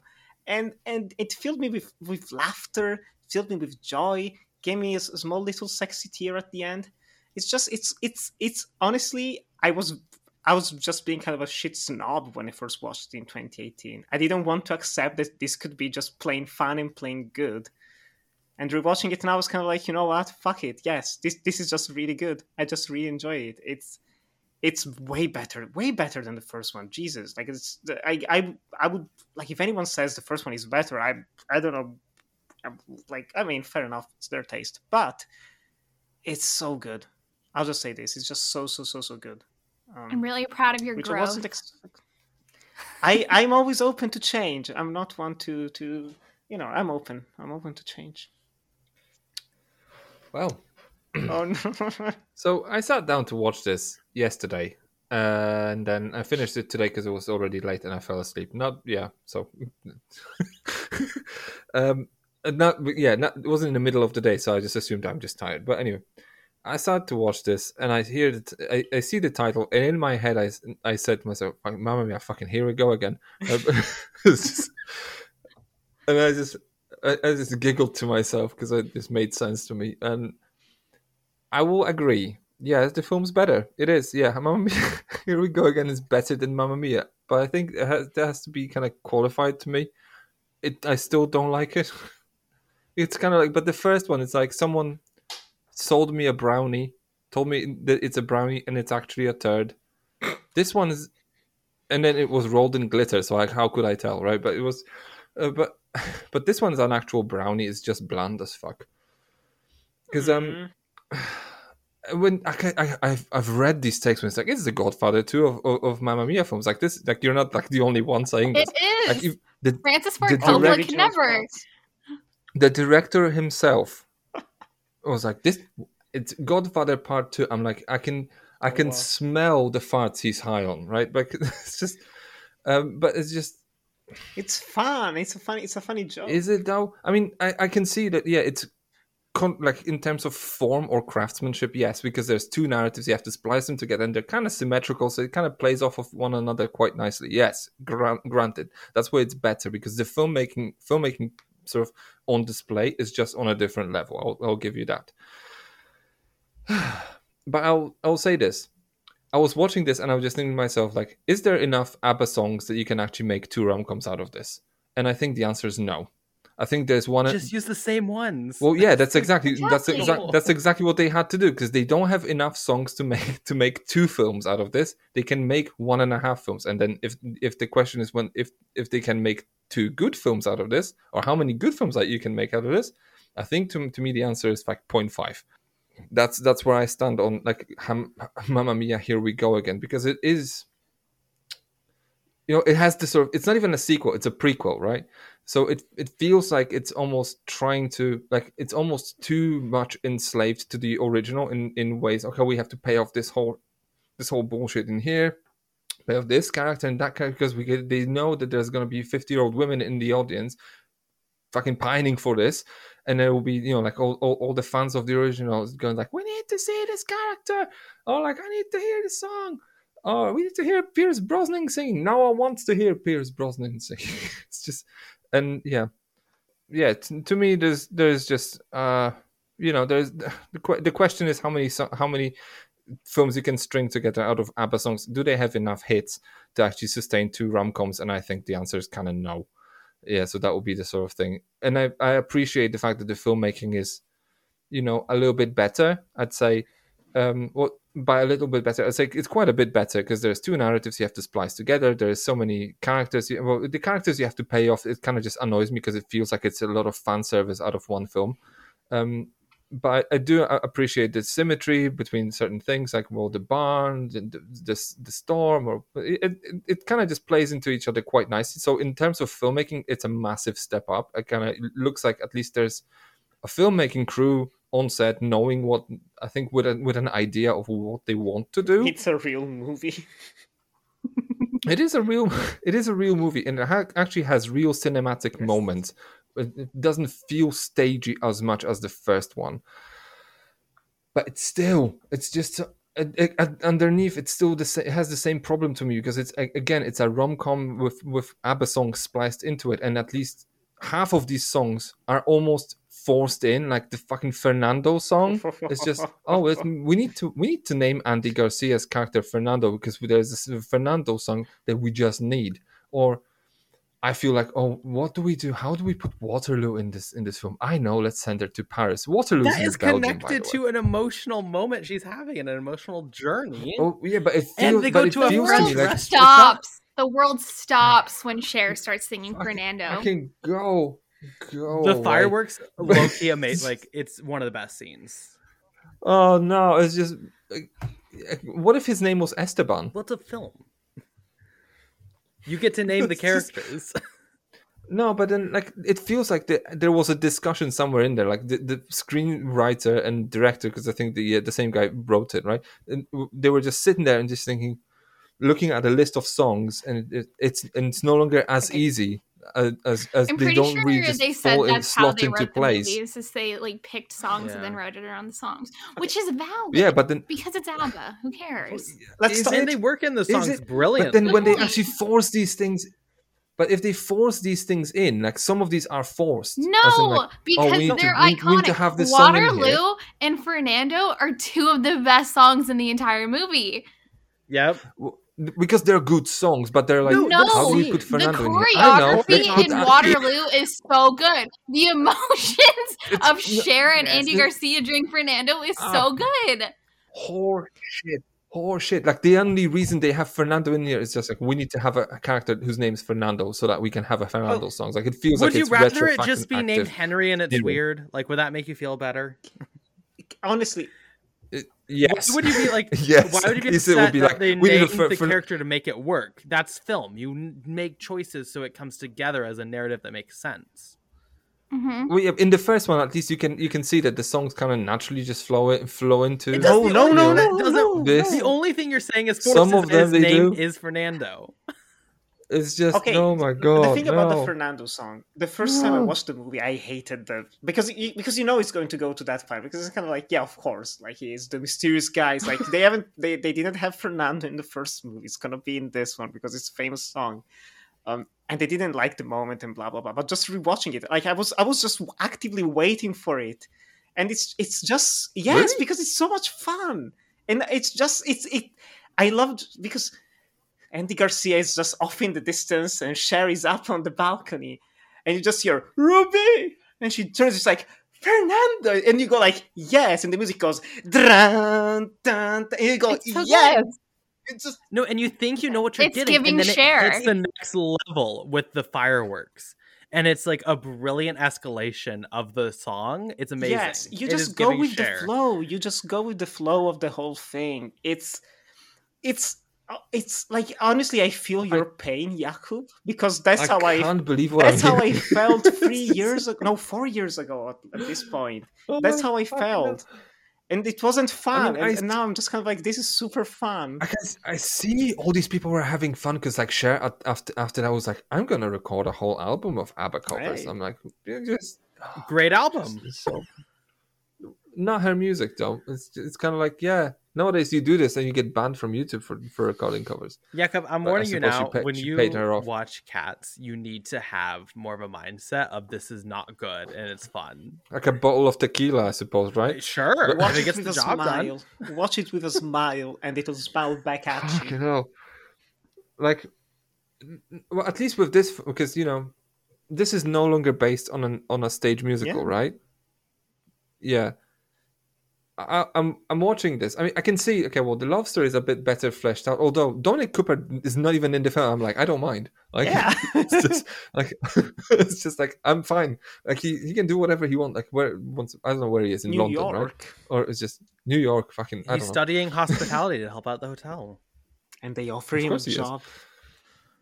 You know, it's it's just- commenting on a very and then, like, the- th- on a thing that happens often in the couples. tickets alone the tickets alone is just like do you, do you realize the money they have to spend just to gallivant between just the greece and new york? Jesus. But i'm just i'm just asking myself this question. This film came out 10 years after the first one. The first one was a massive massive success like one of the highest grossing musicals ever right? Top 11 Mhm. is it? And based on a top 5 sort of west end musicals in history. Like this there's there should be like if in terms of like Hollywood bean counting, there should be a, a drive to say like we gotta we gotta milk this cow, right? Like we we gotta make this happen. Ten years. They took their time. They It told the takes them. story when it was the right time to tell it. They didn't rush it. Bullshit. I think there was this this massive problem in here because I think they wanted Meryl Streep and she said, "I'm not fucking coming back to For- do this." which is for the better. I think that's my which is for the theory. Better. In a way. because but then like if you read like these pieces in variety going like ah you know she has better stuff to do oh no it's scheduling com-. no it's not scheduling conflicts she didn't want to go back and, and i'm just wondering like, why if, if, this, if she clearly looked like she had a good time do you guys know anything about this or do you have ideas She was on probably why busy. but, again first why did it take 10, 10 years Well, to get a script this good, I mean, it takes time to work, workshop it. no just, just be two, serious with me She probably Be was. She probably me. was filming the laundromat, and she had to do like ten hours of makeup probably each day to turn into a Mexican woman for some reason for that film. So like i think laundromat was made what was made after that wasn't it it's 2019 Venice 2018, I believe, or it might have been 2019. No, you're right. Yeah. Mm. Well, so doesn't so matter. that would be a I no. think they just did what was best for the story. I think it works having Donna and Dead in their present timeline. Yep. Yeah. Well, but the, the film film takes you- takes place five years after the events, and they're all like ten years older. Oh, that's Right. not that. Like Well- they've aged gracefully. Mm-hmm. Some more Age others, becomes but you know, you like at least fine there's wine. yeah. You are Mamma Mia. It also kind right? of is the next like ev- like what would they have done if Meryl was alive? Because like uh, I don't know, I I think the story of Sophie taking over the hotel, trying to find her way without her mother, but then you get that amazing ending inside the church where they lock the ghost of her in the church and like keep her there. it's so, so cute. This is so. This is why you have Mamma Mia, Here We Go Again too, which is an actual ghost story horror, and you have Nicole Kidman with with fucking kids in there, just hiding from the light because Meryl Streep's ghost in there in the Watch church. that. Like I kid you not. but see this. When I well, I, w- I hadn't seen this until like yesterday. So, but then I was aware of like the marketing, whatever, because it was one one of the biggest films of mm-hmm. its year, right? And then all over the marketing, you find Meryl, Meryl Streep is in fucking She's every in the single movie. trailer. Let's be clear. Yeah, for mm-hmm. for like three and a half minutes. Was she in the and yet she's so powerful. Yes, you you watch No, watch the trailer. I, was I, I I bet you like I watched the trailer just just an Oh, hour wow. before just to kind of just realize this. You, you could convince yourself that Meryl Streep is a, is at least an important character that has a lot of screen time, and they have all her scenes Oh, in the she's in the trailer. poster, huh? Well, She's in the poster. poster. Well, yes, but she's in the smack smack in the fucking middle. She's Meryl Like, fucking Streep. I almost, I for a while, for a yeah, couple months, I had a seems like cardboard cutout a- of the poster from the theater. on like, don't- on like a ma- mark, marketing film production level this this is a cheap shot like I, I kid you not like this is fucking bad like because like you go into the cinema like i'm gonna go to see the, the new meryl streep film and it's like where's meryl streep Uh, wait until the end just wait until the end she's there It's a it's it's a great I- marketing strategy because the absence of Meryl Streep is also the absence of Donna. It gets the audience feel the loss that the characters are feeling and going back in time through the past, reliving the memories. It's going to lead to this emotional catharsis in the final moments in the church that are that are you're trying to magical. rationalize this Like, the- I don't know, you're trying to rationalize like it's how half this, joke, how half this truth, turd is- though. To be this- honest, this this Yeah, this, like Nick's this argument is makes actually a complete brownie. sense in my brain. Yeah, I'm like here for it. fucking horseshit. Like this is this is pure like th- this is money. Meryl Streep brings money. We need we need her everywhere on the Well, marketing. But she doesn't want I to be in don't the know film. why, She's like, like listen, filming this for like is four the days. modern movie Why is that a industry. Why bad thing? this? Yeah. Which listen, if we Well, need I Meryl always Streep to get that, right? people to go and see this instead of the new Marvel movie, let's fucking do it. There's Jakub nothing gave wrong with Licorice it. Pizza one star because Bradley Cooper was in it for one scene and it was in the market. no, no, licorice pizza is five stars, dude. Licorice pizza is five stars. Um, but ima- but imagine this: like if some, yeah, maybe that. Imagine imagine if you went to see Phantom Thread thinking it's a Daniel Day Lewis film and it's, he's only in the ending. That's just most movies. the though. fuck? Like I mean, no, it's but then every time you see this, it, it's a massive shit show, like on Twitter or everywhere, because people will go. Hold on, when was the last time? okay, but they got Like when when there are scenes in trailers that are then later taken out in editing or in reshoots, and people actually like Rogue One. make us think about this, like Rogue One or like some of the Fast and Furious films or whatever. When when there's when when the trailer gives you an impression that you you're going to watch one thing and then it doesn't look like it at all, people are angry, right? And I'm just thinking like you're just like fucking glazing over this. And I'm like, no, no, it's yeah, 'cause great. the movie's It amazing.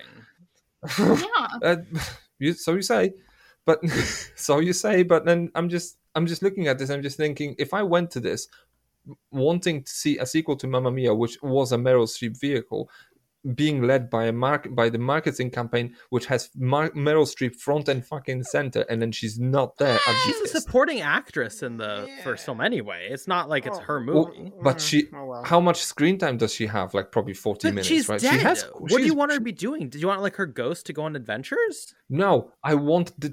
I want at least I want the marketing not to lie in my face. You know, but Well, Jakub, but Just- e- email just make make email. Universal Anything. whoever and Market- just like I don't know. I, I, I will. to whom it may concern. marketing, marketing. oh my is God. ephemeral. It's the It's same as the people very- suing the makers of yesterday because Ana de Armas was cut out of it. Yes. There you go. Um, um, yeah. That's, no Time uh, to uh, Die yeah. promised Anna, and she was in it for one scene. Did you like? And she was go. like podcast iconic for in thirty minutes about it, and no one cared. No. Everyone was like, "That's great." No, because she was so good, and no one complained And the rest of the movie was Meryl good. Streep and Mamma Mia. Here we go again, because she was so good in her role, and the rest of the movie was so good. Carson, again, just- this is why we're besties. M- marketing. You're just drunk We on just this get each movie other. so much. You just, you're just, I don't know, under a spell. Like I, I feel like I'm. I think the fact that this is what you have to focus on for, to say this movie is bad is telling of how great this movie is. Because like, what a petty point for twenty No. minutes of conversation. like, tear something else down. Why I is it bad? Explain. it's like I'm I'm now in the village of the damned. Like I just I, I just fucking skipped all the fucking impregnation by the aliens. I just come back and everyone's like, you know, we serve the blob. I mean, just blob's the blob's the new life. I'm like, what the fuck are you people talking about? I don't want to say it. I would so- rather if I was I would rather join a Meryl Streep cult than a Jared Leto cult. And Jared, I'll still join your cult. Don't get me wrong. But like on terms of who I would follow blindly, I will follow Meryl wherever she goes. Well, it's like one cult has ABBA, the other has 30 Seconds to Mars. So, you know, But one has Paolo Gucci. That's a, that's the difficult part. true. I'm not gonna buy. it. Why? I'm not gonna buy. it. Meryl Streep gonna has buy to make a, gonna an buy. Italian caricature a bit- in one movie. She played a Mexican. She can play an Italian. Could you imagine if they put Paolo in Mamma Mia three? How amazing! mean, like She, I mean, she could play a broke. She could play a broken chair as as far as I'm concerned. It would still be great because Meryl Streep is is just a once in a generation talent. But but it just bothers me that there's just there's this disconnect. Even on the fucking cover on the, of the DVD, they paid two fifty for this. I need to kind of get rid of this on on, on eBay. it's just. It just I don't know. It just feels like they made a decision that we need to make money on this, and then Meryl Streep brings brings money and feels so fucking cynical. It just bothers me. I, I will say this. I will say this. This is the Uncut Gems podcast. We often talk about like movies from 10, 15, 20 years ago. Does mark- marketing matters in the moment, but in the long run, it's the movie that talks. I don't think people Well, are going to be like, you know what, the trailers, like, it's like, eh, it doesn't matter. This is also a fictional point. Like no one was mad other than Jakub Flasz in the history of Mamma Mia 2. Like this It's is not a conversation. I- I've never No, heard this that. is a fictional. I've never heard this, This take a- prior. this is a fictional Well, theoretical this- conversation about I Mamma am Mia 2. I am unique maybe this way, but I will find my tribe. There will be people who have been pissed I off. just don't get why you're so upset about it because you're the exact same person who gets so mad that people go out of their way to only see Marvel movies. And the fact that this movie is trying so hard to get normal people who only go and see Marvel movies and are not into film to see this, what is wrong with that? Cinema's suffering. if listen, listen, why is it a bad thing? Why is it a bad thing? There was so many people at my Death on the Nile screening last night and I was shook and it's probably because the cast was lit. There's nothing wrong with it. Movies like this movies like this are going to save cinema, Jakub. to okay? to use the uh, Marvel analogy, it would be kind of like selling selling you on a new I don't know. Let's just call it new Captain America film on the basis of there's gonna there's gonna be a lot of Doctor Strange in it, and you find and you go in there and you find out that Doctor Strange is- is in the fucking stinger at the end. they do this. It's hap- yeah, This it's is happened before. happens. It no, it's just um, I don't know. It feels cynical. It feel it feel, feel ma- leaves a bad taste in my mouth, and it's already just I, I just ate a you fucking just turd. can't be happy Well, go brush anything. Go brush your teeth, you know? Can't help it too Ha- much. having eaten shit, like brushing your teeth, is not gonna do the job, is it? Like Bit of kinda- bleach there's, can there's, help. There's bleach in there. Hey, Jakub, have you have you eaten shit before? Just quick cue. We don't knock whatever. I've you- lived a life. Oh. I'll say this. Nick, I'm not judging. I just want to know. Oh, I know. I lived- know. It's like, yeah. I've lived a life. the Uh, kings can yeah. stay private. But I've lived a life, and I used I and I used to adore Jackass. Anyway, uh, anyway, what did you uh, like? it's- what it- did you like about the film? I think Oh. because you have, you have positives to say about the first one. So There what are about the second one? there are po- there are positives to to to list in here. I you know, as much as I transitions. yeah, I like the I like the sort of oh, I don't like to use the, the because it makes me want to retch like the, the Godfather Part Two sort of sort of structural beats of like oh you know let's just dissolve into Donna doing the same thing in the barn. I'm just thinking like it's nice, but if you but if you have the audacity as a director going like I'm going for a Godfather Part Two situation in here, like you're just I'm we're on a different planet. But uh, anyway, Are you saying So- when it's raining in the barn? Yeah, Because then, she's walking around like the Joker, maniacally laughing at herself in the barn when it's raining in like the basement, and it's one of the best scenes of cinema. uh, so you say, but I mean, see, That's camp. See, this is I like where this movie becomes camp. It seems I don't like know if. I can take you seriously. I'm not. I'm, I don't know if you're serious about this saying like this is the best thing in in in history of cinema. I'm just looking at this. Yeah, It's still a bland rom com. It's still a. bl- It just there's the, these characters don't engage me. They're they're they're flat. They're they're one dimensional characters.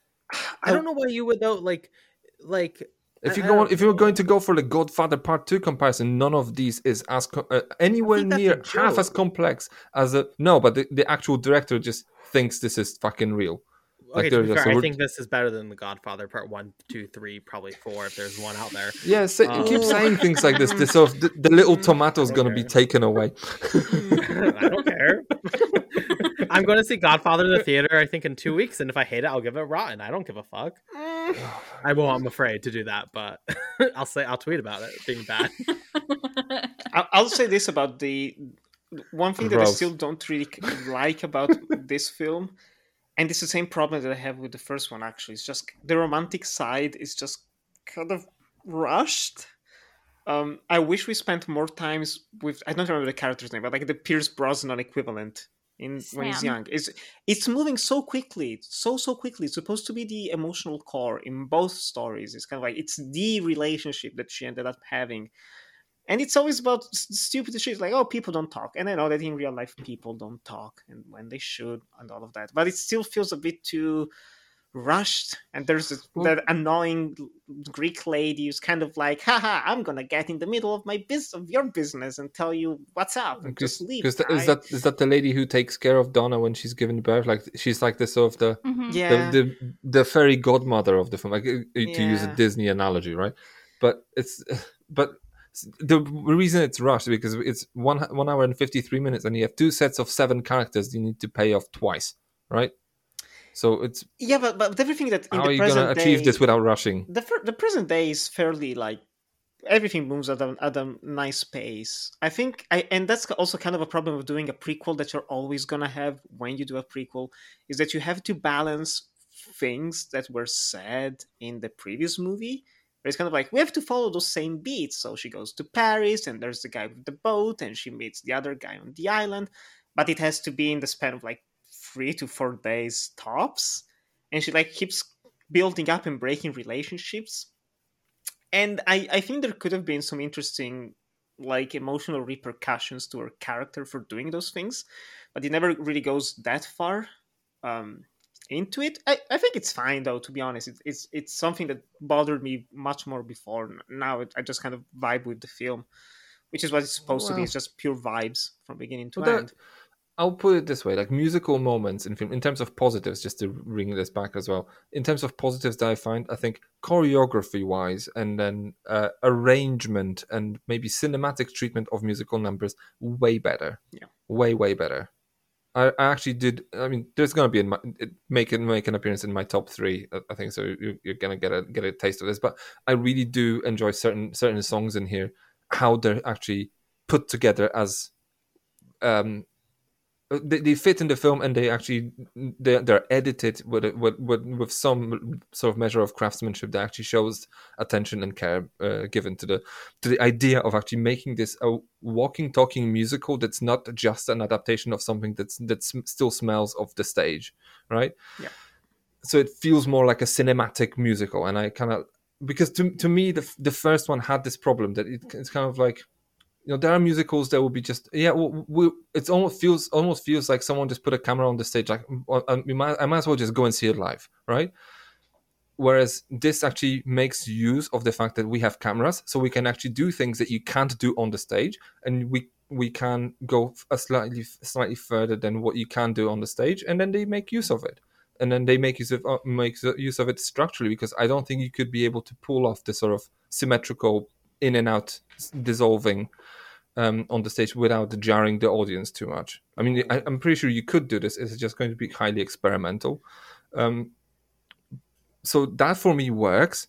But as a but if you pair this all like if you basically slice away the musical elements and just look at the story, it's still kind of like it feels to me like someone walked up to Universal producers and said, "Fu- I, get it. I got it. I, we have an, a good idea for a sequel. We need to go back in time and see how Donna banged three people in in the span of two weeks. That's that's all. it's just like the the reason for this film is to to exist is to actually get to this moment where you realize, oh, this is how she doesn't know. she had very good motivations all three times Yeah, but just I don't know. It, it doesn't again. It doesn't take me because it still operates with these same characters and they're all kind of one dimensional to me. And then I don't I don't get it. It feels again like a like a Disney film for adults, and then it's very odd. I, I- think the the tone is as much as as much comedy as as- as is present in the film. It's still it's it is one of the better. Weirdly enough, it's one of the better like long delayed sequels. If you think of things like I don't know the. 300 Oh. or Sin City sequels, whatever. There's gonna be another Mamma Mia 2049. Come on. Sure, why not? it's you can feel that the characters have matured. Like there's the two best annoying best friends of of Donna of, of whoever. Like they're gone. They're not there. Um, Christine Baranski and Julie Walters are funnier they're more mature and their relation I, I love the interaction which is very brief but it's one of the highlights of the film for me when when julie walters meets with stellan skarsgård again you can feel that like their relationship was broken off in a very unfortunate way but they're still something between the two of them this chemistry it's it's those small little moments that catch me by surprise and i think the emotions are there in a way that's not cynical at all. I can feel it kind of cynical in the first film where i can go like oh it's like prefabricated blah blah blah but in this one it feels very earnest and it shines through the performances as well. Um, even pierce brosnan he doesn't get to sing outside of a small like sos He thing, gets to and sing, it's- and it's, it's more so than good. enough for him to make the bottom three again. No, it's so good though. I think it's so good. They use him perfectly. It's kind of like talky, singy, and it fits. You don't, you don't mean, need more of he it. starts singing, and I'm just like, have they not seen the original? Like, come on. They have, and that's why But they it's give very him brief. More. It's more should grisly. legally- It's more like quiet. It's more simple. It's not meant like they're not giving him any notes to hit. He's just kind of casually, almost like It's very abridged. lightly to him. So yeah, it's fine. It's like made for him. They knew what he, his limitations were, Yeah. and they worked towards it. I mean, yeah, maybe, but then it's still he, they, someone allowed him to sing, and then this he should be contractually just uh, just required not to speak to the melody of music. Like this, this should not or rhythmically in any way. He should only be allowed to speak, just like a normal human being, because he does not know how to fucking sing. And then he should he should know this. He's he's old enough to know, Do and and his agent who should have I'm known this, and the people on set should have known know. this. I think, like like Nick said, He's it's a good reviews. moment and it suits his character. I mean, come on. I mean, it's like he makes Ryan Gosling in La La Land look look look like Frank Sinatra. I mean, and he Ryan doesn't know how to sing very Ryan well. Gosling is fine in La I mean, he's fine, but he but he can hear how much he's struggling because you know he, he has lim- massive limitations, right? But he's not supposed to be a singer. He's supposed to be a jazz. I mean, we don't need to get in La La He's a jazz but, like, pianist, but you know, Yeah, he's fine. I love Ryan Gosling in that movie. I mean, I love the film. I love Ryan Gosling as an actor. It's just you feel like when you hear him sing, you can feel the struggle, and then here you can feel there's no struggle. It's just this guy doesn't know how to sing, and no one gives a shit. There's the struggle of him grieving his dead lover in the Oh place my that was God. theirs. With Uh, the it's called- ugliest picture I've ever seen in my life. When he opens up the three folder, it's on my words. It's, it's spoilers. It's pretty but the first picture where she looks drunk and she's like, like it's the worst pick. Like if you, if someone kept that of me, I would have, I would have killed myself, even though I'm already dead. This Like, it massive is book. embarrassing. Just kind of like So don't don't worry. The other the two are of- fine. The first one is like embarrassing. in the age of Instagram and Facebook and whatever, like even if you're dead, if you're dead, it is gonna stay stay on forever until the Russians switch off the internet. Don't worry. so Coming next week, World War Three. coming let's next, go. yes, exactly. By the way, tw- like dozen countries told told people to fuck off from Ukraine because shit's coming. Oh, So yeah, I'm not just- going war. the U.S. just know that now.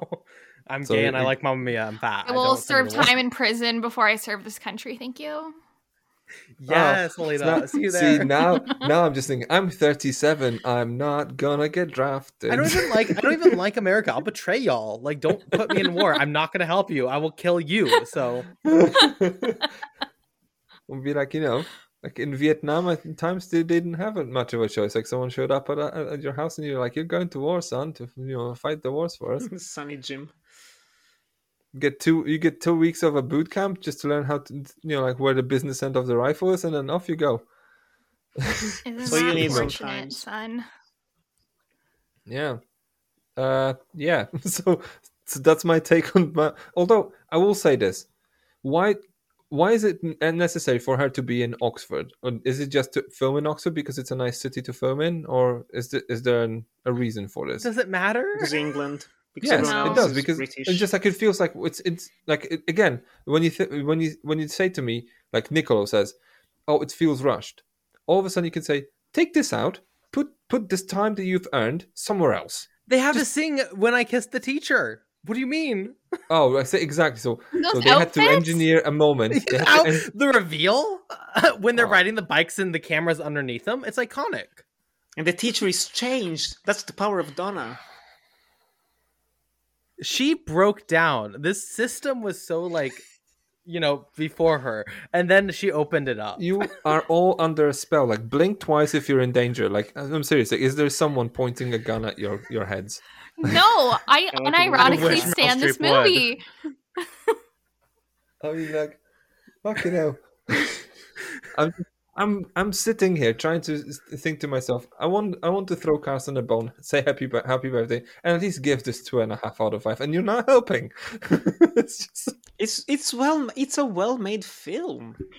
Yeah, Mm-hmm. thank you, Nick. The first one isn't. this one the, is. fir- the first one is a honest to god turd rolled in sprinkles. And I can live with that. but th- this the second one i just said yeah it's it's a it's a brownie it's just someone left out in the sun for two days it's fucking dry as fuck and still made Wrong. of chocolate and you and It's you're like it's like a, brownie, it's a, and you're having the time of your life. it's a stale donut that you just go like No. i might as well have a donut i really need a donut No, So you're like- you everything about this movie is good. good. You're wrong. Like the parallels Oh. work so well. The costuming, like everything about this is just so elevated, and like the way the stories intersect are both so good. Like I genuinely don't understand how you can watch this movie and say that it's bad. It's fun. well i can say this based on the simple like organic fact that i'm just watching this trying to stay awake like i'm o- Because honestly you're trying boring. No, Maybe I'm you not should boring. get you some guys, more you're just, you're just mesmerized. You're just, you're, you're under a fucking hypnosis. Is Meryl Streep like a fucking just maleficent sort of character, just going like, yeah? Just I think fun." after like this conversation and what we talked about in the Patreon episode that listeners can go fo- can go check out on Patreon, um, I think you're probably just I don't know, just not a fan of conventional musicals because you did I think love, so, yeah. you did love all that jazz and Dancer in the Dark that are very unconventional. And you hated you, Sweeney yes. Todd, and you didn't Oh, like yeah. this one. So I'm kind of like, I think it's pr- that's probably it. And I'm, see- I'm biased yeah. because No, I grew I up hate watching musicals, musicals, and I love this. I love Like- musicals, See, and I like this to- one. Okay, just to throw listeners a bone, just go and listen to the conversation. But like with Sweeney Todd and, and say the first Mamma Mia and second one to an extent as well, they're all like the, for me the sort of the, the, the biggest sin that for me that they're forgettable because they're so convention con, narr- the narratives and the characters are so conventional that you just like I've seen it all before, right? Like I, I feel like I I- like I want to be like Bjork on the fucking railway bridge, going like I've seen it all, you know. There's whatever. no more to see. There's no more to see. Have you seen China? Yeah, who cares? Well, I choose to believe that seeing strong, independent women is featured on cinema is still important, Jakub. So, Well, yeah, so that's why I love Dancer in the Dark because Björk is a strong, independent woman who- gives a massively amazing performance in Dancer in the Dark. And yeah, and but in here, holy shit! Like it, I mean, because it again, it comes back to the juke jukebox musical idea as well because it's just Hmm. okay. Well, there's it's just ABBA songs as well. Like maybe it would have been different if someone wrote a really cool original music for this. Like I feel like May, even in comparison to this, watch Ricki and the Flash. It's also a musical of Meryl Streep, and it's Jonathan Demme's last film before he died. That's like I like, and it's written by Diablo Cody. I really liked it, for instance, and it's you know, and, and it works better for me. It feels like it's like the characters are fleshed out better. They all have like more dimension to them. Like this, feel, this feels like again, it's like a someone decided to write a rom com strung together from ABBA songs. It's just the songs that they use they can't reuse apart from the big ones, right? Like Dancing Queen or Mamma Mia right it's just i don't know it doesn't it doesn't work for me i'm sorry yeah i'm boring i'm sorry We forgive Agreed. you. it's just uh, it's what it is. I don't know. I'm watching this i'm just thinking to myself like carson loves this. Like there has to be something in here. And i'm because I, I it's not like i'm just trying to spite you here right? It's not like i'm just sitting here like fucking i'm, I'm gonna i'm gonna tear him a new one. I like, think you might be because you Congo, pulled this exact same bullshit when we did the mummy for my birthday, and you were such a hater. So like, i can't help it. It's just call not him good. out, Alina. but i'm but i'm honestly Actually, wa- Ellen, that's not the truth. Okay, I'm I'm watching I'm watching these films with a glass half full attitude. I really want to see what you see, and I and I cannot. literally even- we yeah. see white women getting drunk in Greece singing ABBA. like, girl, it's it's not that deep. Well, yeah, and then that uh, if if that's what it is, I'm just thinking this is probably not my kind of camp. Like you know, sure, I agree with that. so you know, for for instance, when you said like I hate Malignant, for me this this is my kind of camp. Like this is Shut- the, shut this is this is trash I like. And then if you say, "Oh, this is this is Camp the worst fucking movie ever. no, This is where I win. even I can not enjoy You even literally both. fucking looked at this close. shit not fucking even film, fucking close. and you're not like, even fucking close. it's a Not tumor, and you're like, that's great. You look at Meryl Streep jumping on a bed, and you're like, this is boring. Like, get out. You know? yeah, pretty Love much. you yes. though. yes, yes. I'm the one exactly. winning this scenario because I enjoy both. Damn it. Oh, Switzerland, Switzerland. You're valid, Nick. You're both valid. Switzerland. This is where Nazis all hide their gold in Switzerland. it's just fucking. Switzerland is very rich. just- They're doing jazz fine. No, I mean, like, yeah. So, like, just to put it in perspective, it's not like I'm just like, oh, it's fucking bad. And just, it's just, I, I feel like I, I can see that. No, maybe is this a camp trash that, that you you think like, oh, this is cheesy. I like watching people have fun that way. I'm just looking to my, thinking to myself, not my vibes, just not my, not my scene. Like, if you go to a nightclub with, with where there's music that you don't like, you might just, well, I like nightclubs. It's just this is not my scene. So I might, might as well go go elsewhere, and then you know Fair enough. that's that's pretty much where I sit with with this, and I, I do agree, and I, will- I will. This is me throwing you a bone, saying like, yeah, filmmaking wise, I can see there's craftsman, craftsman craftsmanship here that's kind of elevating this way, way, way beyond the the original. Call it original because it's still an adaptation, but you know, doesn't do anything for me. I'm sorry. So uh, I, yeah, I have, I've run out of things to say Mamma Mia. Here we go again. So unless we have something to get off your chests, we might as well just go through our closing thoughts. I'm saving some good moments. Okay, so we'll just jump into top threes. Carson, go into top threes. Okay, I have. Wait a second. I have top nine. Let's be clear. Number okay, nine. just go go through These nine. Not these are not in order. Super Trooper, the credit song, but specifically when Cher enters, because Cher walks up from the back of Midway in like the sweatpant, cute jumpsuit, and like it is so iconic. It is like ice cream every time, She and I looked like have done just- that in theaters. she, she looked like she just fucked a waiter on her way there.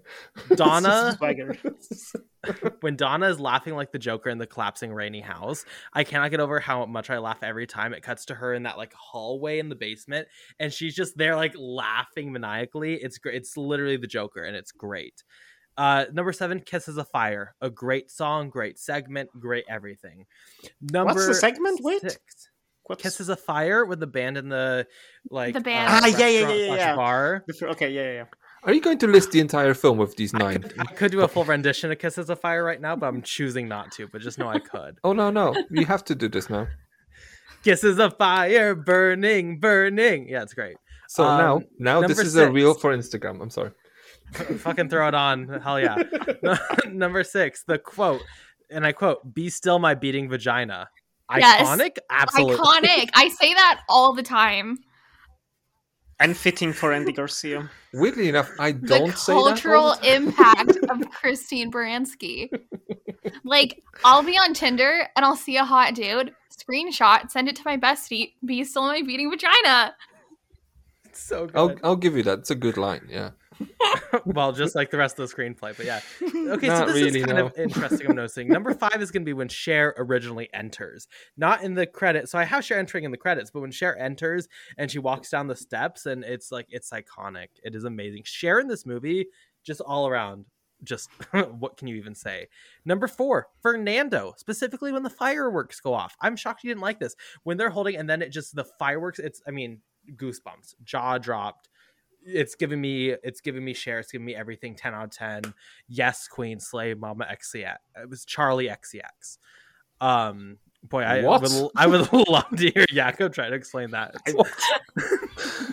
Number three Are you high? no. High on the life. number th- hi on Mamma Mia.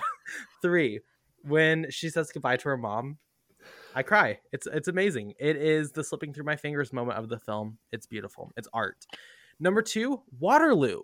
I mean come on the choreography? Oh come on. Like what a moment. Num- and the diversity someone's in a wheelchair? Love it. We Mhm. love waterloo. Number one dare i say the best scene in cinema the reveal of dancing queen. They turn around the boats the music it's everything you could want from the Better cinematic than art Dunkirk. form. oh so much better. So much better. So it is everything. This movie those are just nine, but like literally every frame is something amazing. I think you, uh, if we did this mathematically, I think you may have listed 45 minutes of the film just easily. it's just... Oh, and I can list the rest. I can go on and on. No, When no, he's in these Tokyo- nine, in these nine, there's like 45 minutes of the film. It's showing restraint.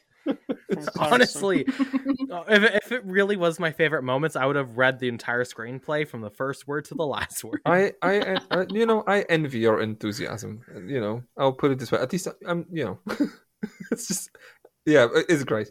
Alina, what's your top nine, top three? I don't know. How many do you I have? have eight actually. Okay, first of all, I think the casting of like the young, the youths are very good, especially young Bill. We went over it already. He's gorgeous. He's stunning. Um, mine are gonna overlap with Carson's a bit. Waterloo. That's mine and my sister's favorite song from this film. We sing it in the car all the time when the like little beats hit like Waterloo, dun dun. We do the head movements. It's iconic. It's choreo- choreographed. It's so good. Um, Donna's costumes. I would love her overalls. I would love all of her outfits. She's gorgeous. She's stunning. She's giving hippie. I love her. Uh, the passport agent and how he's making fun of like them aging. Hilarious. Those are like it's so good. Wasn't and then um, when didn't- Colin didn't Firth comes in- and he's like, "You've aged so well, so good." Hmm? Didn't he have? I I thought he had his twins' passport, or maybe I just mistook mistook it because his twin was don't like know. super fat. I don't know, but yeah, it was fun. It's it's a fun moment. Um, You know? My friend originally thought that that was like just how like they recast him, and Oh, every time I laugh because he was like, she was like, "What did they do to him?" And like, it's so funny. Anyway, yeah, I, I, yeah. Sorry for babbling. Um, anyway, Yeah. I love like Dancing Queen when like Colin Firth and Stellan Skarsgård are recreating Titanic. Amazing. it's so good. Um, It's just- Yeah, I also love Super Trooper, but like specifically when it's like going to like the young men part and they're like posing in like the door frames, so good. The outfits are like so camp and like trash and weird. It's amazing. Uh They're very. Fernando, the world stops when Cher starts singing Fernando. And lastly, my favorite scene in the entire movie is when they do Why Did It Have to Be Me? Lily James and Josh Dylan in that scene, sexier, arguably, than Lay All Your Love on Me. It's so good. That's I listen to that song all the time. wow, the- the bar is high. Nicolò, give us your top. I think that we have to go top seven, right? Uh, I actually had 10 different moments written down, but Jesus. to go very quickly, I'm disappointed. Disappointed no one has mentioned Omid Djalili throughout this entire conversation. He's playing the Greek official on the port. Great running gag. He's even at the end credits, like post credits scene. Just shout out. We talked about the mummy. It was in the mummy as well. It's all connected. It's all coming back together. Is there is there, is there a post credit scene? Because I was like, this there is, bye. yes, yes. he sings "Take a Chance on Me." It's very funny. like I'm like I was like Carson at Marvel screenings just in the car, right? Just- um, to go super quickly, like tr- the transitions in One of Us, great. The casting of the young actors, Waterloo, Dancing Queen, and Super Trooper, they've all been mentioned before, great. To go to the actual top three, number three, My Love, My Life. It's the, the song, it's just the ending, beautiful, poignant, emotional. Um, number two, Angel Eyes. I really like Angel Eyes, just going through the mansion and this kind of And they're just go, right, going over the tables, and Julie Walters is falling over them, and they're get there's hunky boys. Like it's fun. It's a fun song. It's very joyful. But I really, really, really, really love. I've been waiting for you. It's the the montage of pregnancy where it's, it's, it's- the daughter is singing with the for the first time with the best friends with the dynamos. She's part of the group now, and we see the mother when she was in pain. It's just just the choreography and the music, and the acting and the pregnancy. I- I'm a sucker for like scenes of birth in movies, and that gets Huh? me. That's it was like, yes, it's I want. Rick, I want Ricki and the Flash to be the uh, unofficial sequel to this, where, because Meryl Streep faked her own death and moved back to America. it's just, uh, okay. I've got just three. Oh, yeah, I'll, I'll, I'll throw in an honorable, honorable Hey. mention. Uh, Um, so I've got an honor, honorable honorable mention would be Stellan Skarsgård in a fat suit. Yeah. uh, that good that's a moment i'm just like what the fuck did they do to him? Like just like is he gonna be in a fat suit all the time? And just twist him. It's like oh it's your twin brother who's just morbidly obese receiving whatever the fuck no nobel prize on your behalf. It's just a good moment. It was a a prize for being the best Swede. Is this I've never fact checked it. I, I don't know. I was just like, because it kind of looked like a Svenska Institute or something like this. Oh, is he get, getting an? Um, honestly, I could expect him to get a Nobel Prize for something because the film is operating in a Disney universe. so I don't, I don't really mind, right? Uh, another one. This is my favorite comedic moment. I laughed at this. Uh, honestly, I was just thinking, oh, is this is this film is gonna turn? Is, is, is this gonna turn around now? When they say, I told only him. I told me him. And Colin Firth, in a deadpan moment, goes like, I told many, many people. Great line. I love this line. Super awesome line. Uh, so I'll throw in a substitution as well, as well because I had to, one of them was a, uh, was an honorable mention. The fact that they made the made use of the structure of this and they made this the two timelines merge at the end and you see Meryl Streep and then uh, Amanda Seyfried kind of in the same scene works. It works. It's it, it is a moment. It's it's a moment, and that def- definitely did something for me at, at least. but then the I, I wish the entire film did did as much for me, half as much for me as uh, as this moment did. But the absolute pinnacle for me is the needle drop to Dancing Queen. Oh my god.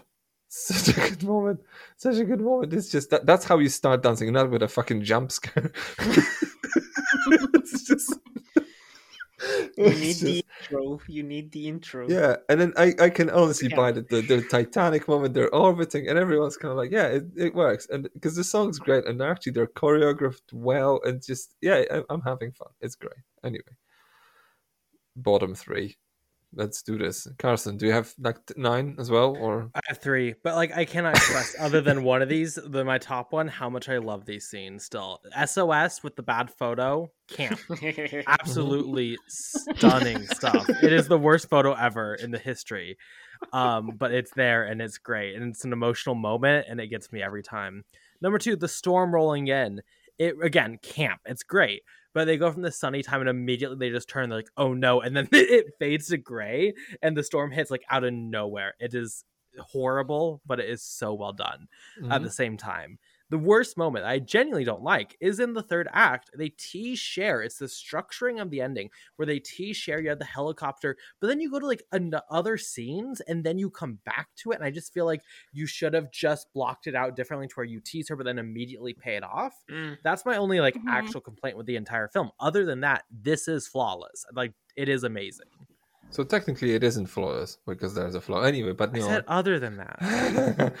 It's imperfections that make make us human and perfect come on it's fine it's mm-hmm. great Alina bottom three Okay, I struggled making a bottom three. So my first point is I personally don't feel like the present is as strong as the past. Like I just have a better time with like young Donna than I do with like present Sophie. That's fine.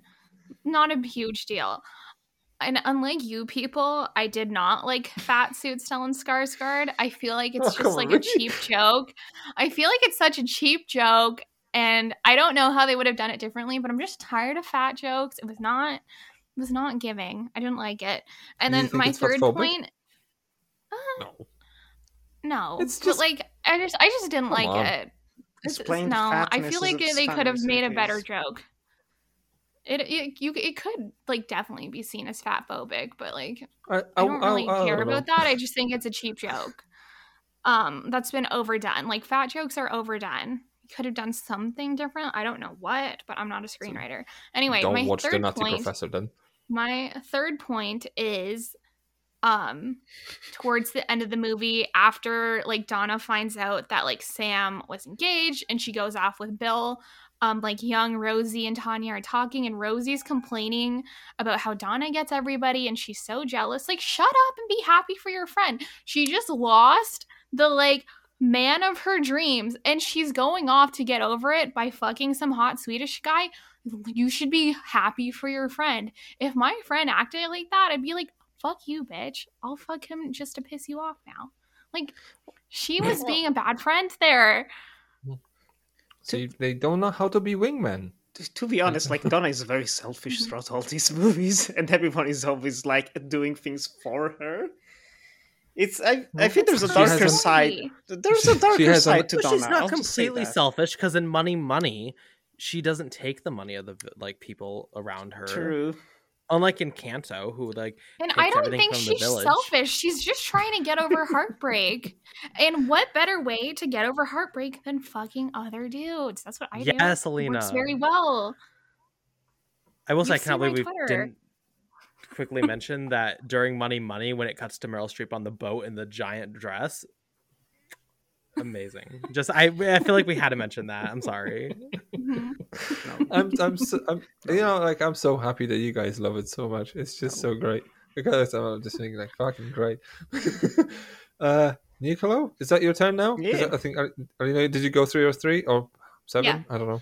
Okay, awesome. Um, Nicolò. there's Go. quite a few points in the film. Like it's all a prequel, it's all backstory. Like much of the backstory from the first film doesn't actually work. Like it, like what they say in the first film doesn't actually happen in the past. Here, there's a lot of inconsistencies. It just it was kind of slightly distracting watching them back to back. But anyway, I have an Um, idea on especially in the this, actually. yeah. Sorry. I just like No, go for it. Go for it. like Donna was keeping a diary, but maybe she was just like not keeping up with it. Like maybe she wasn't writing the diary every day. Maybe she just like wanted to process some things and she was writing it like months or years later. And maybe she just like forgot some of the details. Or she's Oh. rewriting Way. history. Or she's just vapid, and then too. just like she's just curating this diary. Someone's gonna read this, so like I'm gonna per- perk shit up in here. Like it's just Dot dot That's dot. plausible. Like she could have just misremembered it. Um, Anyway, Oh, nice. I, I, I don't like the, the the romance with the, with young Pierce Brosnan. It's just it should work really really well, and yet it doesn't. It's it is still one of those like oh falling in love at first sight. Like it's it's continuing this pursuit of romanticism that's ultimately not healthy for finding romance and partners in real life. Um, but that's a discussion for a whole other day. Um, and lastly, Alexia and Apollonia. That whole like those two characters just just just no no just we don't need them we don't need them at all The slow mo jump into the water didn't get you. no no Oh. and when he comes Is- back later on and he's still like this super super short buff Greek man I do like Is that it no this- one cheers when he tells the story. It's like, oh, it's the guy who made me marry the love of my life. And then it's like, I don't care. Is it in the second one or in the first one where they tie Colin Firth to a chair and then drop him into Second water one. and he, and he and he's just floating in there? He should have fucking drowned. He should have drowned. it's just yeah, is that all? yeah. Okay, I've got four. so Meryl Streep's painting in the house. She looks like Mother Mary. Just Jesus, Because why? she's a Why? saint. Why? Like, beat me over the head with this. Um, Andy Garcia's name being Fernando because he, how else would they tie in that fucking song? And then Cher speaking French. Just no. Just no. I don't know. Je suis arrivé. Why? Why? Why? Can I just like Because I'm it's here, Cher. guys? Cher is a That's just French such name. a fucking pretentious fucking tit. Just so bad. And again, Pierce, Nos- Pierce Brosnan singing bottom of the barrel. I know. Poor you just lad. can't. Anyway, so Mamma Mia can be streamed on Starz in the US, and as of recording of this episode, in is it is on Netflix in the UK, but it expires right after Valentine's Day. So get on that. No, you'll be listening to this after the Valentine's Day. So I'm not, I'm not sure where it's Too going to be late, suckers. It's too late. I- I'm pretty sure some someone's gonna pick it up, so probably gonna end up on Prime or somewhere.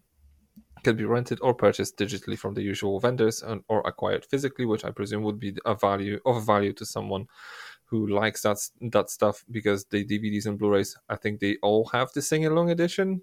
So if you really wanna, just just invite people over and just fucking geek out, and go for it. And anyway, also Mamma Mia, here we go again can be rented and purchased in similar ways. I don't think it looks like it's uh, accessible via streaming anywhere. It's on Netflix here in Italy. Oh, very nice. Uh, in English speaking countries, it looks like it's tough shit, eh? so I think that's it for this episode of the Uncut Gems podcast. Where can we find you and your stuff? Carson, where can we find you? Tweet me your favorite Mamma Mia moments at BP underscore movie reviews or on Letterboxd just Carson Timar. Okie dokie. Uh, Alina, where can we find you? I am at Alina Faulds on Twitter, Instagram, and Letterboxd, and you can find me with Carson every week on Clappercast. There you go. Nice plug. Nicolò.